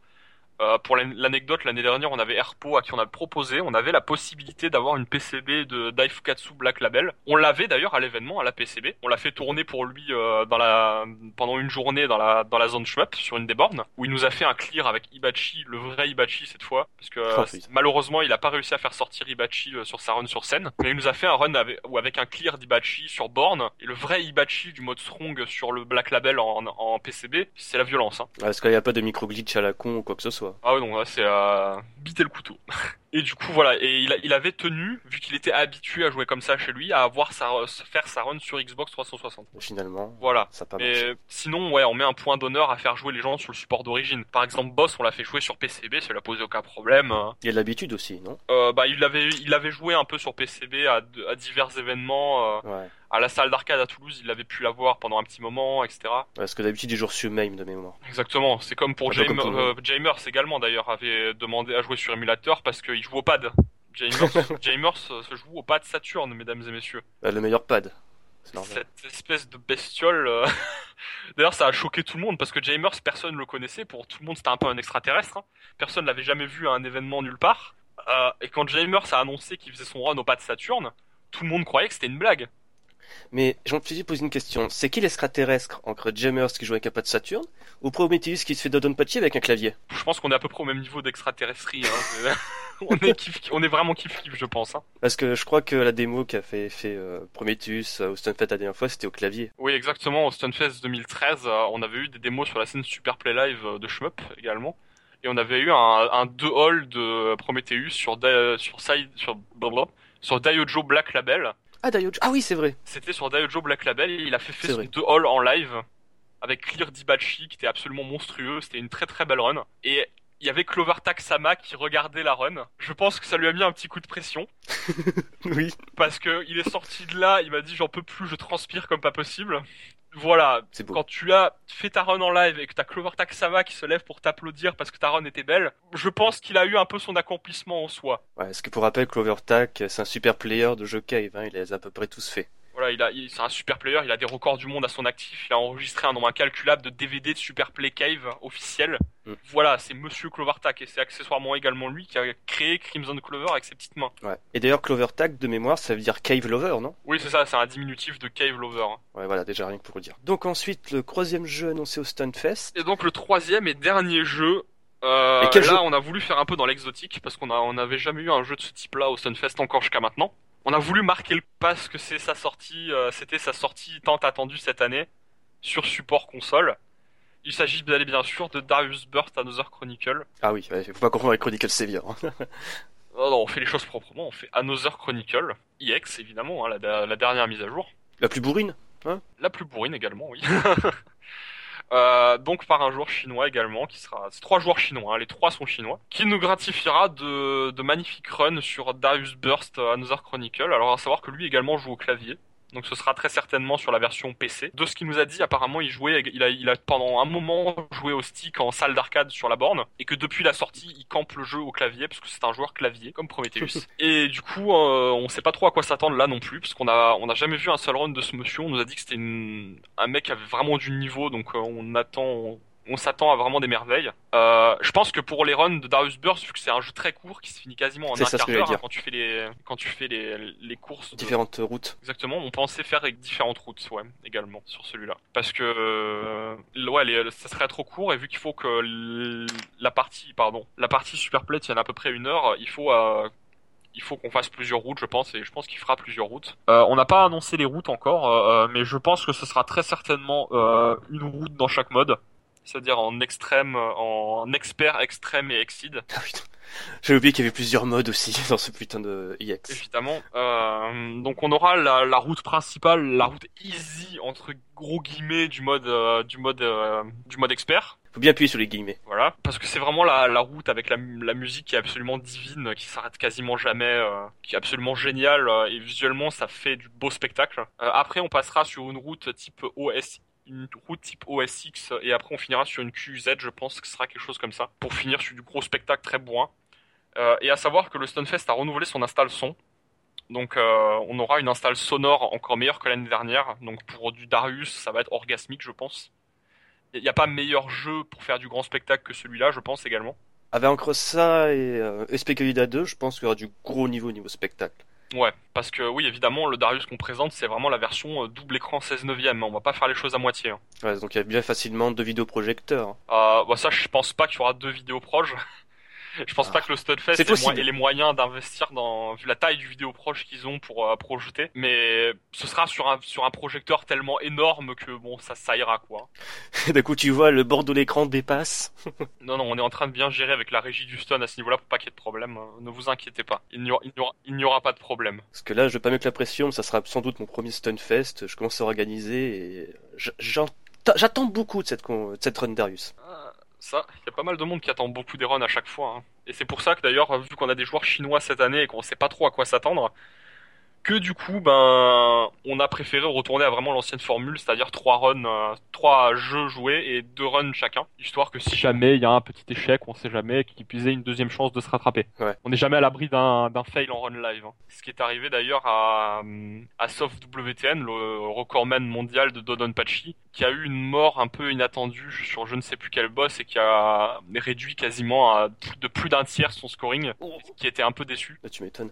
C'est peut-être le pression, justement, d'être sur scène. C'est ce qui nous a, c'est ce qui nous a expliqué, c'est qu'il n'était pas habitué à jouer devant autant de monde. C'est la première fois qu'il jouait devant autant de monde. Du coup, ça lui mettait un peu la pression. Parce que euh, sur la scène de mémoire, les joueurs font face au public. Non, non, non. Ils sont dos au public, mais bon, ils, ils le savent qu'il y a énormément Ouais. de monde qui regarde. Ils ont beau, on a beau les placer dos au public justement pour éviter les problèmes de stress au maximum. On les isole, on les met dans un casque, euh, on, on fait ça proprement, quoi. Mais, mais quand même, je veux dire, tu- même avec le casque qui t'isole au maximum, quand t'entends la foule, la foule en délire dans ton dos, tu l'entends quand même. hein. Ouais, tu m'étonnes. Pour, pour y être passé, euh, tu l'entends quand les gens applaudissent dans ton dos. Bah tiens, d'ailleurs, euh, ton expérience à ce niveau-là avec Aika Tatana. Bah, moi j'étais passé donc le vendredi euh, là où il y a le moins de monde. Je m'étais euh, je m'étais désigné pour passer en premier pour passer là où il y a le moins de monde parce que je savais que Akai Katana c'est pas un jeu qui allait toucher grand monde. Du coup j'ai préféré laisser la place aux, aux pros genre Boss, euh, Airpo, Jamers etc pour les, les secteurs où il y avait le plus de monde. Et en tant qu'organisateur de, de l'événement je pense que c'était un peu plus legit également. Du coup moi il y avait moins beaucoup moins de monde. Euh, c'est quand même hyper stressant de se retrouver sur la grande scène parce que il y a beau avoir du monde dans la salle, tu sais qu'il y en a facile 100 fois plus sur le stream, et là tu chies dans ton froc. Oui, c'est ça, en fait. Parce qu'à savoir que le Stunfest est retransmis en, en direct, qu'il y a beaucoup de monde qui regarde,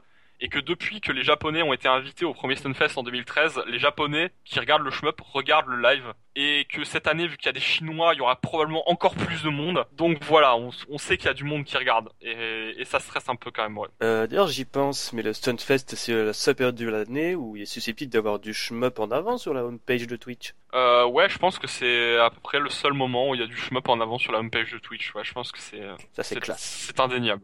Je crois que c'est le seul événement au monde euh, qui fait ça. Et d'ailleurs, euh, de ce que nous ont dit beaucoup de monde, le Stunfest est actuellement et aujourd'hui un des plus gros événements shmup du monde. Hein. C'est sûr. Je veux dire, euh, avec les, les, moments free play plus la partie Washoi avec les grosses démonstrations live, c'est la plus grosse concentration de joueurs de shmup au monde euh, hors Japon. Et en plus, nous on fait plus que les Japonais parce que nous on fait facilement une heure par jour, c'est ça? Euh, Ben les Japonais, eux, ils font une seule fois trois runs. L'événement dure environ trois heures. Ouais. À peu près en moyenne. On est dans l'ocre. Euh, et ils passent qu'une seule fois chacun. Alors que euh, ici, c'est plus avec des intervalles, c'est-à-dire qu'on fait, euh, en général, ce qu'on fait, c'est soit un run le midi et un run en début d'après-midi, un run à 11h pardon et un run en début d'après-midi vers 14h. Parce qu'après, euh, en général, il y a la, la scène est dédiée à la baston pour les fins d'après-midi soirée coup niveau visibilité sur les streams ça, passe crème quoi hein. les, gens sont au taquet et on a clairement plus de, temps d'antenne schmepesque que le, le Washoi au Japon ça c'est clair en plus que le Washoi ça passe par euh, Nico Nico Doga et pour pouvoir mater ça en France ou même en Amérique il faut espérer qu'il y a quelqu'un un abonnement qui fasse un restream sur Twitch comme Icarus. Ça. C'est vraiment assez confidentiel. C'est ça. Après euh, sur Nico Nico ouais c'était clair que si t'as pas d'abonnement t'es baisé donc ouais euh, tu mates les restreams et en général je, Icarus le stream chaque année. C'est ce qu'il a fait y a aussi pas une année où ça y est pas passé. Euh, après, euh, l'événement, en fait, le, le, seul défaut que je porterai à l'événement au Japon, bah, c'est que c'est en full japonais. Il n'y a pas de restream anglais officiel, à part le stream d'Icarus qui est un peu ghetto là-dessus. Au final, il y a les commentaires japonais par-dessus, etc. Alors que on est, le Stunfest essaie vraiment de s'investir là-dessus, sur le fait d'avoir un restream anglais officiel de l'événement. Ah, parce que justement, avec euh, Softgrink, il n'y a pas les commentaires français où ils parlent dessus. Exactement. C'est, on essaie vraiment de séparer la, les deux. C'est-à-dire qu'il y a un restream français, qui est le, le restream officiel, entre guillemets, général, et un restream anglais, qui passe par euh, les, les, chaînes qui passaient, en tout cas l'année dernière, par les chaînes annexes. Genre il y avait la Capcom Cup qui faisait le restream anglais du Stunfest euh, pour la partie baston. Il y avait euh, STG Weekly qui s'occupait de la partie shmup. Alors que cette année, ils veulent essayer d'avoir leur propre restream officiel à eux, donc géré par le Stunfest. Ce sera une première, hein, j'annonce. Euh, on est sur le coup pour le faire en, en anglais également avec la section shmup. On est sur le coup Ah et ce ouais. sera très très probablement Icarus qui va s'en charger. Est-ce qu'Icarus viendra euh, à Rennes cette année? Donc euh, on n'est pas encore sûr sûr sûr à 100% mais c'est possiblement bien engagé. Ouais. Ah, parce que franchement, j'aimerais bien rencontrer Icarus parce que il a cette, euh, comment dire, il est fascinant, il arrive à galvaniser, à ga- galvaniser les foules. Ben, c'est qu'Icarus en fait c'est peut-être le joueur hors Japon qui a le plus de présence en termes de shmup sur les internets. Oui. Avec avec Aquas, euh, je pense que c'est les deux qui ont le plus le plus de présence shmupesque. À savoir que il stream très souvent, euh, il touche toute la communauté, même le Japon. Il touche un peu à toute la communauté, donc ils sont un peu en lien avec tout le monde. Et du coup, Icarus agit un peu comme un vecteur de pour pas mal de monde. Du coup, ben si on n'avait pas eu Icarus cette année au Stunfest, ben on aurait été un peu déçu parce qu'on sait qu'il y a certaines personnes qui suivent Icarus et qui seraient pas venues à, à cause de ça. Donc on aurait été un peu déçu. Mm. Mais après, euh, chaque année, on a des grosses personnalités du shmup qui viennent. Hein. Je veux dire, on a on a Dell qui est qui vient depuis 2013. Donc Dell qui a le record occidental sur Muchi Muchi Pork qui a fait des scores absolument hallucinants dessus. Euh, on a SM Raedis qui est un très très bon joueur de Gedarius. On a Tan qui revient aussi, notre joueur belge, Ouais. qui a battu le record occidental de Gedarius dernièrement et qui est en route, euh, Il l'a battu? qui se bat. Oui, bien sûr, il l'a battu. Il est à plus. ah, Je pensais qu'il avait juste battu son, son personal best? ah non, non, il a, il a battu le record occidental, il l'a pulvérisé, écrasé, ruiné, euh, tout ce que tu veux. Il est à presque 50 millions. À savoir que le record mondial est à 56 millions, quoi. Putain. Voilà, donc il est vraiment en train de, de, de farm le jeu et il fera probablement une run sur une des scènes, euh, des petites scènes de Gedarius. Donc euh, en plus, voilà, on a des runs occidentaux qui seront pas sur la grande scène mais sur d'autres petites scènes. Et c'est toujours super intéressant à voir.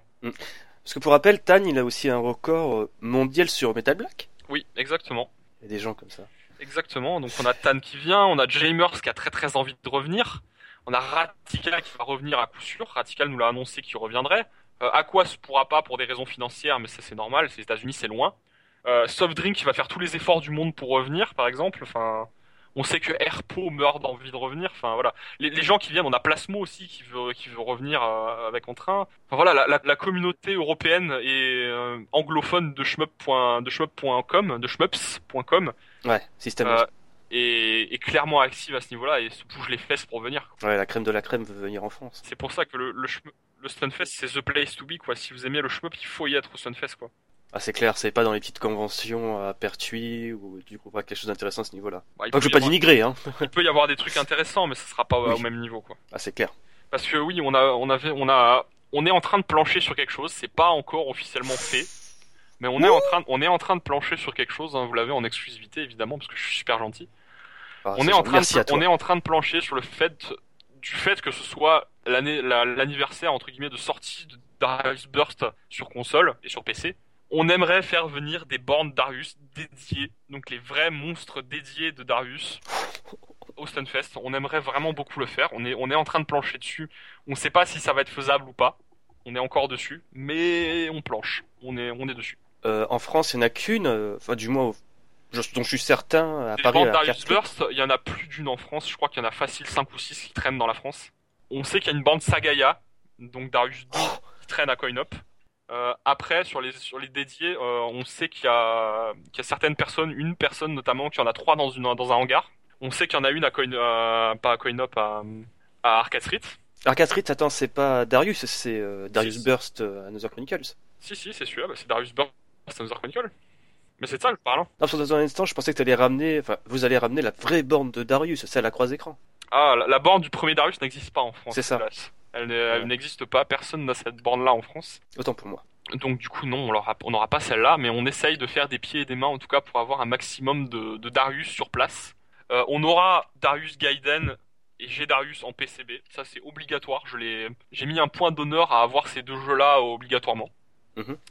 Euh, parce que déjà on aura Tan qui sera présent et Tan c'est un monstre sur Darius donc je veux qu'il ait l'occasion d'y jouer sur PCB et que et que d'autres gens aient l'occasion de l'essayer sur PCB parce que c'est le support d'origine et qu'il n'y a pas réellement d'autres supports qui l'aient arcade perfect. MAM ne l'a pas en arcade perfect, la PS1 l'a pas en arcade perfect, la PS2 non plus. Ouais, bah, PS2, c'est Crow Perfect, il n'y a pas de ralentissement. Euh, la seule version qui peut se prétendre avec Arcade Perfect, c'est la version PC. Version PC. Ouais, il y a une version PC Windows. Ah, bah alors oui, la version PC, j'en ai discuté avec Tan, elle a trop d'input lag. Oh putain C'est le problème. ah oui, parce que là, Ah, oui, putain, je sais que j'en arrive à des extrêmes. C'est sûr, si vous voulez l'essayer pour la première fois, c'est cool. Mais si vous voulez essayer Ouais, de c'est scorer, c'est pas possible. C'est impossible à jouer. C'est pour ça que Tan joue actuellement sur la version PlayStation, version la première PlayStation. Parce que la version PS2 a également trop d'input lag, elle a le même problème que la version PC. Oh. Euh, la version PS1 est la version qui a le moins d'input lag actuellement. C'est la version la plus jouable pour l'instant. Bah, D'un côté, la PCB, c'était une PlayStation, donc... Voilà, exactement. hein. Au final, c'est un peu le même système. C'est juste que la PCB n'avait pas de loading, etc. Et il y a quelques micro ralentissements par rapport à la PCB, mais c'est vraiment mineur, quoi. C'est pour lui, c'est la plus fidèle pour l'instant. En, atten- en Parfait, attendant que la version arcade soit émulée. Et donc voilà, on va on va essayer d'avoir un maximum de jeux Darius présents à l'événement. Donc si vous aimez Darius, venez. C'est vraiment une saga à découvrir. On vous invite à le faire. Ça- On n'a jamais fait encore cette espèce de, de principe d'événement autour d'un jeu en particulier, Enfin, autour d'une saga en tout cas. Euh, c'est vrai qu'en général, on a beaucoup de caves qui tournent et tout ça, et donc il y aura toujours beaucoup de caves qui vont tourner, ça, ça changera jamais, euh, parce que c'est des jeux très demandés, mais on, on veut essayer de mettre un point d'honneur à faire découvrir une saga aux gens. Surtout que c'est, on parle pas d'une saga de merde quand même, hein. je veux dire, c'est pas comme si je disais, euh, oui, euh, venez tester les, les cinémo, la saga Cinémora au Sunfest. Voilà, non, non. Tout le monde va se pendre. Les gens vont casser les PC, les consoles, où il y a Cinemora dessus.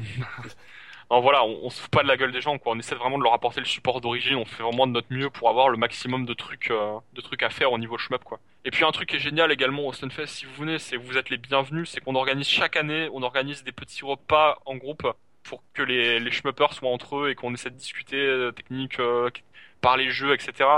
Et en général, vu qu'il y a des joueurs qui viennent de partout dans le monde, tout le monde parle anglais. Donc si vous avez, euh, si vous savez parler anglais, vous pouvez parler avec absolument tout le monde. Je veux dire, il y a, Et si jamais, justement, on a du mal à si parler jamais anglais vous avez du mal à parler anglais, il y a toujours quelqu'un qui pourra le traduire gentiment pour vous, il n'y a pas de problème. Parfait. Il y a aucun souci, la communauté shmup, c'est vraiment une communauté adorable, quoi. Je veux dire, quand t'es sur place, tu te rends compte que tous les mecs sont adorables, quoi.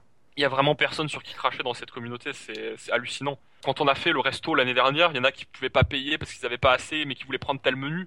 Euh, Les mecs se sont prêtés du blé, etc. Enfin, il y a des mecs qui ont filé 5 balles pour qu'ils puissent manger un kebab avec le groupe à midi. Enfin, Je veux dire, voilà, c'est la, la communauté est en, est en j'allais dire en carton, n'importe quoi. C'est une communauté.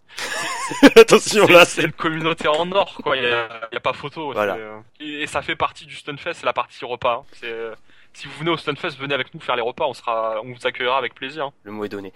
Alors par contre, moi j'ai juste une question. C'est euh, bon, il y a deux ans en arrière, il y avait les gens de 5PB qui sont revenus. Est-ce que vous pensez là, pour une prochaine édition ramener des développeurs japonais? Parce que là, tu me dis faire une grande saga sur euh, Darius. Ça aurait été cool de ramener des gens de Pyramide. Par exemple, il y a James Frag. Euh, ça aurait été parfait. Ben, alors en fait, on a, on a, on avait l'idée là-dessus de faire venir des gens. À savoir que pour le Washoy, on a un budget assez limité. On a vraiment un budget qui est adorablement donné par le Stunfest. Hein. C'est clair que là-dessus on est on n'a rien à dire puisque toute la partie euh, organisation c'est quand même une partie monstre où il y a une bonne partie qui est gérée par les euh, les gens du Sunfest notamment toute la partie invitée etc gérer les visas des, des mecs qui viennent gérer les billets d'avion l'organisation l'hébergement la nourriture etc ça fait quand même beaucoup de choses. Et on trouve qu'ils sont hyper généreux d'offrir ce genre d'opportunité au au monde du shmup donc c'est clair qu'on est on est très loin de vouloir aller au niveau financier, mais on a quand même des limites au niveau financier. Donc euh, on a pensé à contacter les mecs, mais on peut pas leur offrir un billet d'avion. On a on a déjà trois joueurs chinois à faire venir, ce qui représente déjà un budget hyper conséquent. On peut pas se permettre de faire venir des gens euh, comme ça. Et vu que de toute façon la Golden Week collait pas, on s'attend très très très très très très très certainement à avoir des refus de, de toute façon. Ouais, c'est sûr. Parce que vraiment, ce serait kiffant de voir le Stunfest au bout d'un moment un petit peu pardon, le Choi se développer, proposer par exemple des petites conférences avec des développeurs Jap, euh, bah, un petit peu comme vu la dernière fois avec Clover Clairement, on a, on a, on en a très très envie, puisqu'on sait qu'il y a des développeurs, qu'il y a des gens qui feraient le déplacement des États-Unis rien que pour eux, quoi. Imagine, tu réussis à ramener Yagawa, c'est tout le monde vient. Ah, c'est clair que tout le monde vient. Je pense qu'il y a, il y a des gens qui viendraient en tenue en latex en cuir, mais euh, je pense spécialement à un certain Kev Hermite de shmups.com. On, on, le salue bien bas, hein, mais, euh, mais voilà, je veux dire, il y a, y a, des développeurs clairement comme, euh, comme Ikeda ou, ou Yagawa, ou même le, notre cher monsieur de Gfront là qui a participé à Gedarius, je sais même plus comment il ah s'appelle, qui était dans le, report, dans le, le, fameux reportage de, de Game One. De No Life. Euh, Game One, ouais. C'était Hiroyuki, je m'en souviens plus du nom. Voilà, mais je, veux ah, dire, c'est clairement des gens qu'on aimerait beaucoup inviter, ça c'est clair. Mais selon les budgets, il faut qu'on fasse des choix. Quoi. Et que pour l'instant, le Washoy, c'est surtout la partie spectacle, donc euh, peut-être dans un futur proche, hein, mais pour l'instant, c'est pas l'actu à moins qu'ils peuvent se déplacer eux-mêmes. Quoi. Enfin, par, par leurs propres moyens. En tout cas, il faudra prendre des photos. Hein. Prendre des photos, les faire péter les hashtags sur Twitter, les mentions euh, Taito et compagnie. Bah... C'est genre limite les lèche-cul, les lèche pardon. En fait, on a, je pense qu'avant l'événement, on va quand même prendre le temps de, euh, avant que l'événement euh, arrive là en France, euh, je pense qu'on va prendre le temps d'ici quelques jours de prendre le temps de contacter euh, pas Pyramide, mais les mecs qui sont en, en contact avec Pyramide, donc les mecs de de DJK, qui sont actuellement les mecs qui font toute la partie com, la partie export du jeu, etc., les portages, etc. C'est eux qui s'occupent de tout ça. Euh, de voir s'il n'y a pas moyen de nous mettre en contact avec les mecs, voir si ça les intéresse de venir, même si c'est par leurs propres moyens, on sait jamais, si ça se trouve ça les intéresse à mort et tout, hein, pour faire de la com autour de leur jeu là-bas. Le seul détail, c'est qu'on veut pas qu'après ça fasse genre, euh, on les fait venir pour qu'ils vendent leurs trucs, euh, qu'ils vendent leurs cam, etc. Bah, c'est ça le problème. On veut pas que ça arrive, qu'on arrive avec des mecs qui viennent juste pour vendre, quoi. C'est parce que c'était légèrement le cas avec 5PB, parce que combien de fois on a vu le trailer pour Bullet Soul Infinite Burst Ça, voilà, et ça, on sait qu'au niveau du Stunfest, au niveau de la... Hum, c'est mal vu. De la, comment ça s'appelle? De la, réputation. pas de la réputation, mais de la ah direction pardon du Stunfest, ça a été moyen, c'est moyen passé. Ouais, tu m'étonnes. C'est pas leur but de faire un truc commercial. ils veulent absolument pas tabler sur le côté on fait des pubs pour les jeux, etc. Même si on sait que au niveau des Capcom, etc. les les, les, lots, etc., qui sont donnés par Capcom et par les, les, les trucs de jeux de baston, vu qu'à la base ça reste un événement de jeux de baston, ils sont un peu contraints de le faire euh, par rapport à la quantité de lots astronomiques qu'ils reçoivent des, euh, bah, des qui reçoivent des éditeurs. Oui, je, je, je bouffais les mots. Mais voilà, je veux dire, euh, à ce niveau-là, euh, au niveau shmup, je pense pas que ça les intéresse à mort, quoi. Vu qu'au final, ben le, le shmup leur apporte pas de valeur à proprement parler. À savoir que pour le Washoy, toute la section Washoy, la section shoot'em up, une fois que t'as payé ton entrée à l'événement, c'est tout gratos. Je veux dire, il y a rien qui, qui est payant. Je veux dire, alors, alors, que contrairement, toutes les parties tournois, etc., c'est des tournois qui sont pas gratos, où tu dois payer ton, ta participation, etc. Donc ça aide le Stunfest à engranger un petit peu et à se renouveler. À savoir que d'ailleurs que l'événement, le Stunfest en, en lui-même, suffit à peine avec les sous qu'ils font pour s'auto-financer, pour se renouveler chaque année. C'est à part, je veux dire, dans la direction du Stunfest, évidemment, qu'ils doivent se rémunérer par rapport aux efforts qu'ils ont mis là-dedans, parce qu'évidemment qu'ils travaillent très très dur pour l'événement. Mais à part les, les quelques personnes, les quelques euh, quelques personnes qui travaillent pour l'événement, 24 sur 24 euh, pendant plusieurs euh, plusieurs mois même, il y a personne qui est payé pour faire l'événement. C'est un événement qui fonctionne au bénévolat. C'est un événement qui suffit à peine à se renouveler lui-même avec les thunes qu'il fait rentrer. Parce qu'il faut savoir que la salle qui loue actuellement le Liberté leur coûte extrêmement cher. Parce que c'est en plein centre de Rennes. C'est le, Ah ouais. c'est vraiment le centre-ville de Rennes. Tu peux pas faire plus au centre que ça. C'est à, c'est à deux pas de la gare. T'as une immense place devant pour euh, tous les gens que tu veux. Je veux dire, il y a pas mieux comme placement, quoi. Et encore, ça comment l'événement s'étouffe déjà limite dans cette petite, dans cette salle-là, alors qu'elle est immense. Mais voilà, et je veux dire, l'événement se suffit à peine à s'auto, euh, s'auto renouveler, quoi. C'est pour ça, c'est pour ça que le, la partie shmup, au final, elle leur rapporte pas tant que ça. Quoi. Ouais, C'était déjà aimable de leur part de donner un peu C'est de sous pour faire le Washoy. Mais justement, c'est peu un moment qu'ils avaient fait un, pas un Kickstarter, mais un Ulule. Exactement, il y avait eu un Ulule euh, dédié à, au Stunfest parce qu'il leur manquait environ 10 000 euros ou un truc comme ça de, euh, de dons. Tu vois que c'est, pas énorme, 10 000 euros pour un événement de la taille du Stunfest. 10 000 euros, enfin, quand tu es dans l'événement en lui-même, je te dis, putain, 10 000 euros, ça, ça- c'est pas beaucoup, hein. Quand tu vois l'ampleur de l'événement, quoi, je veux dire, hein, quand t'es dedans, ça, ça paraît vraiment pas beaucoup. C'est clair, quand tu es dans le parti Washoy, tu le vois, c'est parti Washoy, tu dis, oh putain, c'est énorme, 10 000, mais quand tu vas du côté jeu de baston, tu fais, ah ouais, C'est ça, c'est que euh, le Washoy, c'est le, c'est la partie euh, voy- voyante de l'iceberg, quoi. Parce qu'à côté, t'as, à côté, t'as une Ouais, immense scène de concert avec des gens qui font inviter, etc. T'as une zone concert avec des concerts de chiptune qui sont absolument géniaux, etc. L'année dernière, ils avaient eu Chipzel et ils avaient eu le mec qui a fait la bande son de Hotline Miami, par exemple. Ah, c'est pas de la merde. oh, oh, ah ouais. Ils font toute une section indé. T'as une énorme section avec des, Ouais. des développeurs indés qui viennent présenter leur jeu. T'as toute une section avec la team Super Play Live également qui fait, euh, qui demande une immense salle parce que t'as toute la communauté team Super Play Live qui vient. Euh, D'ailleurs, Team Superplay, ils vont faire un One CC de Super de, à de l'Est. Palgor que je l'ai, je l'ai vu passer, tout à fait. Après, euh, voilà, l'événement, il est, il est immense. Je veux dire, il y a toute la partie aussi, la partie du nourriture, parce qu'il faut les, toutes les bénévoles qui viennent, il faut les nourrir. Ça ouais. coûte de, ça coûte de l'argent, également.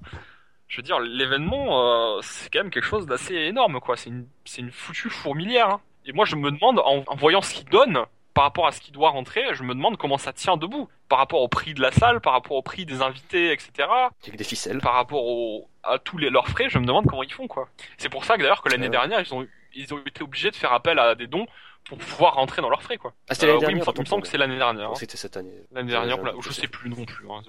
Je sais plus non plus, mais, mais voilà, mais je veux dire, euh, ils avaient été moment. obligés. Je veux dire, s'ils avaient eu le choix, ils l'auraient pas fait quoi. D'ailleurs, tu le vois bien cette année, ils, ils sont rentrés dans leurs frais, ils ont pas besoin de faire un Kickstarter, ils l'ont pas fait. Je veux Mm. dire, euh, tu- je veux dire, tu sens que les mecs, leur but c'est pas de faire rentrer des thunes quoi. C'est pas, euh, on veut faire, on veut faire du blé quoi Non, non, non. leur but c'est de faire un événement awesome quoi. Et c'est ça que je, ça je le respecte. Et ça a été aussi un des trucs qui a été marqué par beaucoup de grands noms qui sont passés au Stunfest. Enfin, j'entends par grands noms des, des gens de la communauté du, du jeu vidéo qui sont assez connus, type euh, le joueur du grenier, euh, les myopes, etc., qui en ont parlé sur une vidéo. C'est que l'événement c'est pas une convention, c'est un festival. Et dans un et dans et dans un ouais, festival, ça bah, tu payes ton entrée et à part les tournois, bah c'est tout gratos quoi. T'as rien à payer, à part la bouffe évidemment, mais y a rien à payer. T'as pas de stand de on vend des goodies, on vend des machins. Non non non. Tu rentres au Sunfest, c'est pour la dose, pour la communauté et pour voir les gens, pour discuter, pour assister à des washoy, des super plays de ouf dans ton transat en mangeant ta galette saucisse quoi. C'est La galette la fameuse- saucisse. Ah oui, si vous venez au. Sunfest, goûtez la galette saucisse, c'est obligatoire. Et d'ailleurs la- l'année dernière, le Sunfest, premier jour du Sunfest, ils sont tombés à court de galettes saucisses. Premier jour. hein. Oh putain. Je te laisse imaginer la panique euh, à la section nourriture. Parce que je, je les ai vus quand euh, ils étaient à court et c'était à mourir de rire, ils couraient partout. Les pauvres. Mais voilà, ouais, le, le Stunfest, euh, le Stunfest Washoy, venez, c'est une, une valeur sûre. Vous le regretterez pas, clairement. Même si vous devez y venir en mode, euh, en mode gros rat, parce que moi, je- la première fois que je suis venu au Stunfest, je l'ai fait en mode gros rat. Je me suis incrusté avec des mecs de la SWGA dans leur, euh, dans leur chambre d'hôtel. J'ai dormi par terre sur un vieux matelas pourri. J'ai fait du covoiturage avec cinq mecs dans une Clio. J'ai- mangé juste pain saucisson le danger. L'amour du risque. Et je l'ai juste pas regretté du tout, quoi. Et, et je, je m'en suis sorti pour 100 euros pour 3 jours de festoche, hein. Tout compris, hein. Avec l'entrée comprise. Entrée comprise, hein, évidemment. Avec l'entrée comprise et la bouffe. Tout, tout, tout, tout compris 100 euros. Et il me restait, il me restait encore quelques euros pour acheter des boules de stick à James. je, je veux dire, voilà, c'est, si on veut le faire, on peut le faire. C'est, l'événement est pas si hors de prix que ça. Il y a toujours, il y a toujours des solutions. hein. Reste les à côté Il y en a, fait. il y a toujours des solutions. Il y a des mecs, euh, si jamais vous cherchez absolument, vous demandez à des mecs sur Twitter s'ils n'ont pas des solutions d'hébergement pour vous, s'il n'y a pas des mecs qui hébergent des gens euh, pour quelques sous chez eux, etc. Il y a, il y a toujours moyen de trouver. Il y a toujours un moyen de trouver. Même dormir dans une voiture, dans un parking, ça se fait. L'éve- C'est un peu L'événement dangereux, mais vaut, ça le se fait. coup. L'événement vaut le coup. Je pèse mes mots. C'est bien cool, tu vois, le parking, ce parking souterrain des premiers Stunfest, euh, l'expérience au maximum. Mais, voilà, je veux dire, le, premier Stunfest restera à jamais pour moi le plus marquant, évidemment, dans le sens où ça a été mon premier Stunfest, c'est là que j'ai découvert l'ambiance, etc. Et je veux dire, il y a Kamui qui a eu une attention particulièrement énorme pour les gens qui sont venus pour la voir. C'est-à-dire que Kamui s'était déplacé pour le premier Stunfest. Je, je raconte ma petite anecdote perso, parce que je sais pas si ça a réellement fuité en fait ou pas. Kamui, en fait, quand elle est venue faire son, ses de, de Battle Garega, elle avait ramené dans son sac des DVD Super Play faits par elle-même, dédicacés de, de sa main, Waouh! de deux halls de Battle Garega sur la version, euh, la version de PCB avec le mode de deux loops de Battle Garega. Et elle a distribué des runs de deux loops de Battle Garega aux gens, au hasard, comme ça. Et j'ai été parmi les, le, j'ai été le premier d'ailleurs de l'événement à recevoir un DVD, je, n'en revenais pas. Parce qu'en fait, j'ai été immédiatement à sa descente de la scène, la saluer et la remercier pour le run parce que c'était absolument monstrueux. Genre, j'en revenais pas, moi j'étais encore tout tremblant du run tellement que c'était awesome. J'étais allé, je me suis levé direct pour aller la remercier et lui dire que c'était complètement ouf. Et genre, juste après avoir salué les gens, elle m'a dit, attends là, je reviens. Il y avait la femme des runes qui nous faisait traduction sur place. Elle se dit, attends là, je reviens. Je me suis dit, où est-ce qu'elle va?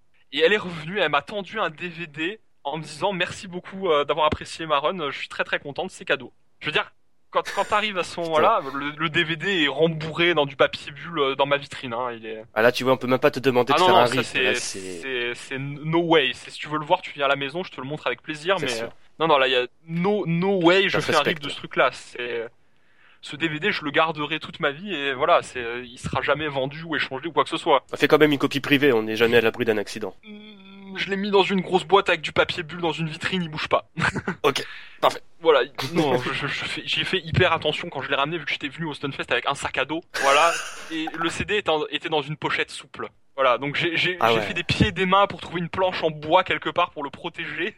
Au final, j'ai réussi à trouver une boîte de jeux cassée d'un mec qui était venu avec un jeu et il avait un jeu, une boîte qui était un peu cassée. J'ai négocié avec le mec savoir s'il voulait pas me vendre sa boîte. Il m'a dit tiens, je te la donne, elle est cassée, je m'en fous. Voilà, j'ai ramené le jeu dans une boîte de Dead or Alive cassée.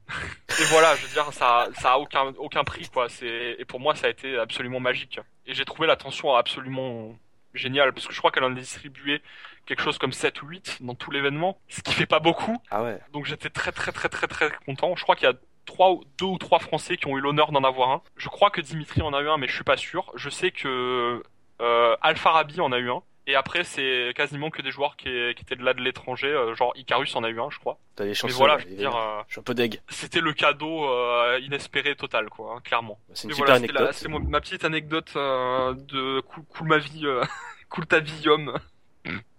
Non, non, mais c'est super. Mais voilà, pour, pour moi, ça restera, euh, ça restera pour ça un, un des meilleurs Sunfest, clairement. Ah, j'ai envie qu'on Stunfest là, ça pareil, du même tonneau. Ben après, je sais que en général, les joueurs amènent des, euh, des petits présents ou des petits trucs comme ça. Ils aiment, ils aiment amener des petits trucs et ils te, ils te le montrent qu'ils sont très reconnaissants que euh, que tu les aies fait déplacer. Je veux dire quand même, quand tu fais venir quelqu'un du Japon en France, la France c'est un peu un pays Eldorado au Japon. Ah, c'est sûr. Comme le Japon, un pays Eldorado pour les Français. Et du coup, je veux dire, quand tu leur payes un voyage gratos pour aller passer trois jours en France, enfin c'est même plus que trois jours parce qu'en général, on leur fait faire un petit détour par le Mont Saint-Michel, par Paris, etc. Et je veux dire, euh, ils sont très contents quoi. Et ils le montrent, ils sont, ils sont reconnaissants. Justement, il y avait un petit roman photo sur le shmup.com, donc le site français, où quand tu voyais la dernière photo de Nak, euh, Clovertac et Kamui à l'aéroport, t'avais un pincement au cœur. Ça. C'est ça. Ça se Et ressentait vraiment. euh, clairement, on est, on est très content. Enfin, moi, je suis très, très, très, très, très content de pouvoir participer à l'organisation de ce truc-là. Ça me, euh, ça me touche un petit peu dans le sens où, quand tu arrives à la fin de l'événement, quand le mec sort de sa, de la scène, le mec que t'as fait venir pour faire son run, et t'embrasse dans le sens euh, l'embrassade, tu sais, euh, il te fait un câlin, quoi, si tu préfères, et il te remercie, il te remercie beaucoup pour l'avoir amené. À ce moment-là, tu te dis, ouais, c'est bon, j'ai bien fait mon travail, quoi. Et t'es content. Et, et- et rien que ce moment-là justifie les heures de, de souffrance entre guillemets qu'on a passé à essayer d'organiser tout ça quoi. Non, et venez au Stunfest, ça vaut le coup, c'est une expérience unique. Ouais, venez, venez. Il y a au- au- aucun événement en France ne vaut le Stunfest au niveau du shmup. Et dans le monde d'ailleurs non plus. Donc le Stunfest, ça se tient le mois de mai, euh, le vendredi 20, le samedi 21 et le dimanche 22. C'est ça. Ça se tient sur tout, euh, tout le week-end, plus le vendredi. À savoir que beaucoup de shmuppers sont présents dès la veille. Et en général, c'est la veille qu'il y a un gros événement restaurant. Je tiens à le préciser pour ceux que ça peut intéresser. Ok, bah je essaierai de dire Voilà, et en tôt. général, euh, je tiens un topic euh, sur Shmups et sur Shmup. Je tiens un topic quelque part euh, où j'ai fait un événement euh, ou un truc comme ça. J'essaie de me tenir au courant d'un maximum de, de gens qui viennent sur place pour essayer d'organiser à l'avance un restaurant euh, et de réserver dans un vrai restaurant, pas un kebab ou un truc comme ça, d'essayer de réserver dans un vrai resto. Je sais que l'année dernière, on a réservé à plus d'une vingtaine quand même le restaurant. Euh, je crois qu'on était presque, je pense qu'on était Ouais, genre les il était mecs, presque euh, 28 vous je crois l'année dernière. Mais voilà, je veux dire quand tu réserves à 28 pour le resto, il te déroule le tapis rouge. Hein. Mais voilà, et c'est vraiment une expérience unique. Le, le Stunfest plus le resto plus les rencontres, etc. C'est c'est c'est abusé. J'ai pas d'autres mots. C'est c'est le meilleur événement du euh, le meilleur événement du shmup euh, occidental. Bon bah tu nous as vendu littéralement du rêve. Ah ben je, je sais que je sais que je n'exagère pas donc euh, je sais que je risque rien là-dessus. Ah c'est bon, je, je viens, je suis obligé. De toute façon j'ai posé mes jours donc ah maintenant c'est une c'est- c'est obligation. foutu là. Tu, es- tu es tu es prisonnier. C'est ah c'est bon là je là je pense que d'ici ce week-end j'ai le trajet euh, qui sera planifié, le logement sur place aussi donc là. D'ailleurs, n'hésitez pas à réserver vos billets dès maintenant, si vous voulez le faire, vos billets, vos places euh, d'hôtel, etc. Parce que c'est vraiment très très vite plein partout. Hmm, Donc, traînez pas. si je peux vous le recommander, traînez pas, faites-le maintenant. Parce que les, bi- les billets de train vont vite Il monter. sera dommage parce que vous écouterez ça et ça sera la mi-avril. Non mais on rappellera sur le Twitter, sur le Facebook. voilà. Un petit Voilà, rappel voilà. du Stunfest. Donc Stunfest, on le répète, du 20 au 22 mai, à la, aux Libertés à Rennes. Donc ça va jusqu'à 8h du matin, jusqu'à très tard le soir. Euh, en général, ouais, ça compte. euh, c'est... T'as dit quelle heure le matin, excuse-moi? Je, je crois vers les 8h et les 9h de mémoire. euh, Non, c'est plus 10 heures quand même le matin. 10 heures, ouais, parce que en général, t'as les ouvertures des, des préventes qui ouvrent euh, une petite heure avant. Et après, t'as les, les entrées normales qui rentrent. Euh, après, ouais, c'est plus vers 10h, 10h30 que ça ouvre euh, réellement. Tout est ouvert, prêt à être allumé, etc. Après, je sais qu'il y a des jours où ça ferme plus tôt que d'autres. Genre, je crois le vendredi, ça ferme un peu plus tôt. Genre, le vendredi, on fait assez fermer à minuit, je crois. Le samedi, c'est le jour où ça reste ouvert le plus tard. Je crois que ça reste presque jusqu'à 3h le matin Ouais, j'ai lu ça sur le site. si je dis pas de bêtises. C'est le jour où ça reste ouvert le plus tard. Et après, il y a le, pardon, le dimanche où ça ferme à- après les finales de Street Fighter 5, probablement cette année.